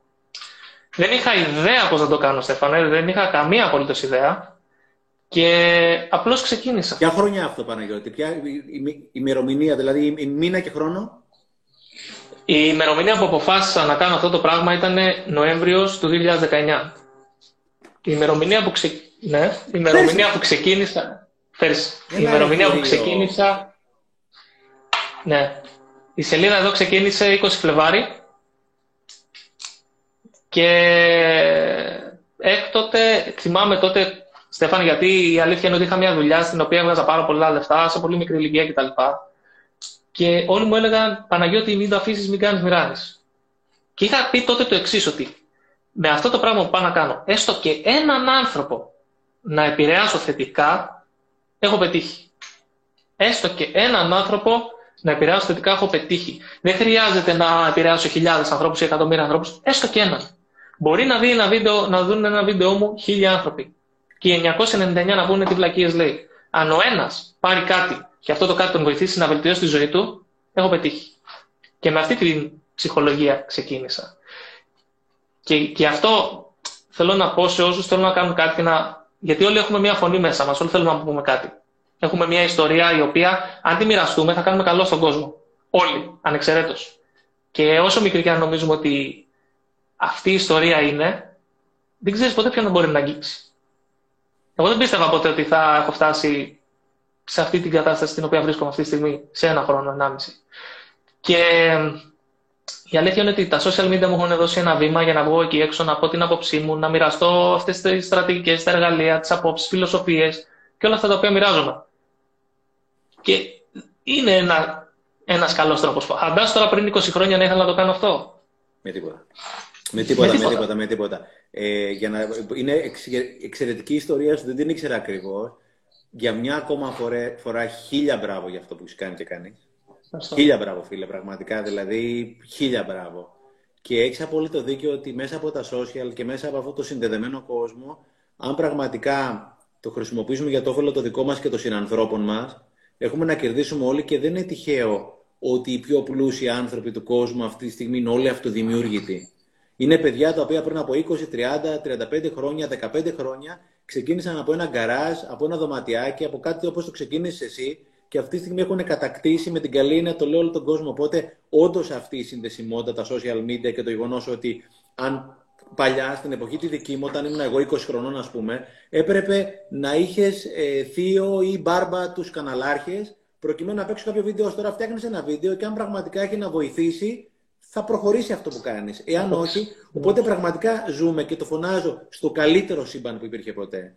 Απλώς έχει τόσο πολλά τόσο, πολλές, τόσο πολλά ερεθίσματα από παντού, οπότε πρέπει πραγματικά εμείς να είμαστε καπετάνοι και να έχουμε το τιμόνι πολύ γερά για να το πάμε και πέρα που πρέπει και να μην μας πηγαίνει αυτό το πράγμα, γιατί η ζωή πραγματικά είναι πολύ πολύ γρήγορη. Μέχρι να το καταλάβουμε έχει τελειώσει η ζωή, μπαμ μπαμ έτσι. Είναι αυτή η μικρή παυλίτσα η ζωή. Ανάμεσα στην ημερομηνία που γεννηθήκαμε, στην ημερομηνία που θα φύγουμε, αυτό το ρίπ το οποίο θα είναι, αυτή η παυλίτσα πριν το ρίπ, είναι αυτό που ζούμε αυτή τη στιγμή. Και με το παράδειγμα σου και αυτό που λες, αυτή την παυλίτσα, και δεν είσαι ο μόνος, αλλά πραγματικά είσαι παράδειγμα για όλους μας, αυτή την παυλίτσα την τιμάς και μας βοηθάς και εμάς να τιμήσουμε τη δική μας παυλίτσα, ρε φίλε. Thank you πάρα πολύ. Ευχαριστώ πάρα, πάρα πολύ για σήμερα, Παναγιώτη. Στέφανε, θυμάμαι κάτι που μου είχες πει και ήταν το εξής και το λέω συνέχεια. Δηλαδή, κάθε, κάθε ευκαιρία που έχω μια παρόμοια συζήτηση το αναφέρω. Είχες πει το εξής, ότι ένας κούκος μπορεί να μην φέρνει την άνοιξη, αλλά ένας κούκος φέρνει και άλλους κούκους και όλοι μαζί φέρνουν την άνοιξη. Και μου έχει μείνει αυτό. Και αυτό το συζητούσα σήμερα με τον Δόκτωρ, τον Κωνσταντίνο, τον Περιστέρη. Του, του λέω, αν μπορέσουμε να επηρεάσουμε και άλλους ανθρώπους να κάνουν κάτι παρόμοιο και να γίνουμε περισσότεροι, το έχουμε πετύχει. Είμαστε πολύ πιο πολλοί από ό,τι νομίζουμε. Αυτή τη στιγμή είναι αργά, είναι 900 άνθρωποι μέσα, είμαστε πολύ πιο πολλοί από ό,τι νομίζουμε. Και είμαστε, είμαστε όλοι μέσα. Δηλαδή, ο καθένας μας βοηθάει τον άλλον. Εμείς παίρνουμε ασύλληπτη βοήθεια από αυτούς που θεωρητικά βοηθάμε. Αυτοί οι άνθρωποι είναι που βοηθάνε και μας εμπνέουν εμάς για να ξαναεμπνέσουμε και να. Γιατί είμαστε τελικά, είμαστε όλοι. Η αρχή της σύνθεσης λέει ότι είμαστε όλοι ένα. Είμαστε όλοι ένα και καλό να το καταλάβουμε πολύ σύντομα αυτό το πράγμα. Γιατί η ζωή πραγματικά αποκτάει άλλο, άλλο ενδιαφέρον, άλλο νόημα με αυτή την αγάπη. Παναγιώτη, ευχαριστώ πάρα πολύ που φιλοξένησες. Πραγματικά. Εγώ ευχαριστώ. Πέρασα, πέρασα υπέροχα, έμαθα πολλά. Ε, ελπίζω και το ίδιο όσοι παρακολούθησαν το live, αν και είμαι σίγουρος ότι τους άρεσε και για ευχαριστώ Στέφαν και για το χρόνο σου και για τις γνώσεις και για τα όμορφα σου λόγια, την ενθάρρυνση και τη στήριξη. Και εύχομαι όταν τελειώσει και αυτή η καραντίνα να τα πούμε και από κοντά, να πιούμε ένα καφεδάκι Και ό,τι καλύτερο σου εύχομαι, κάθε επιτυχία. Σε ευχαριστώ πολύ. Ευχαριστώ αυτό, πολύ. Δεν, δεν, έχω, δεν έχω να πω κάτι άλλο. Και χίλια μπράβο για Και αυτό που θέλω- κάνεις. Χίλια μπράβο ξανά για αυτό που κάνεις. Ευχαριστώ. Χίλια μπράβο είναι λίγα. Σε ευχαριστώ πολύ. Θα το αποθηκεύσεις το Χίλια προφίλ σου; Θα το ανεβάσω στο προφίλ μου και θα το ανεβάσω σε ένα cloud αύριο το πρωί να στο στείλω. Ευχαριστώ πάρα πάρα πολύ. Καλό βράδυ σε όλους τους φίλους μας. Ευχαριστούμε πάρα πολύ. Καλή συνέχεια, Στέφανε. Και καλή συνέχεια σε όλους. Ευχαριστούμε πάρα πάρα πολύ για το χρόνο σας και για την ενέργειά σας και για τη στήριξή σας.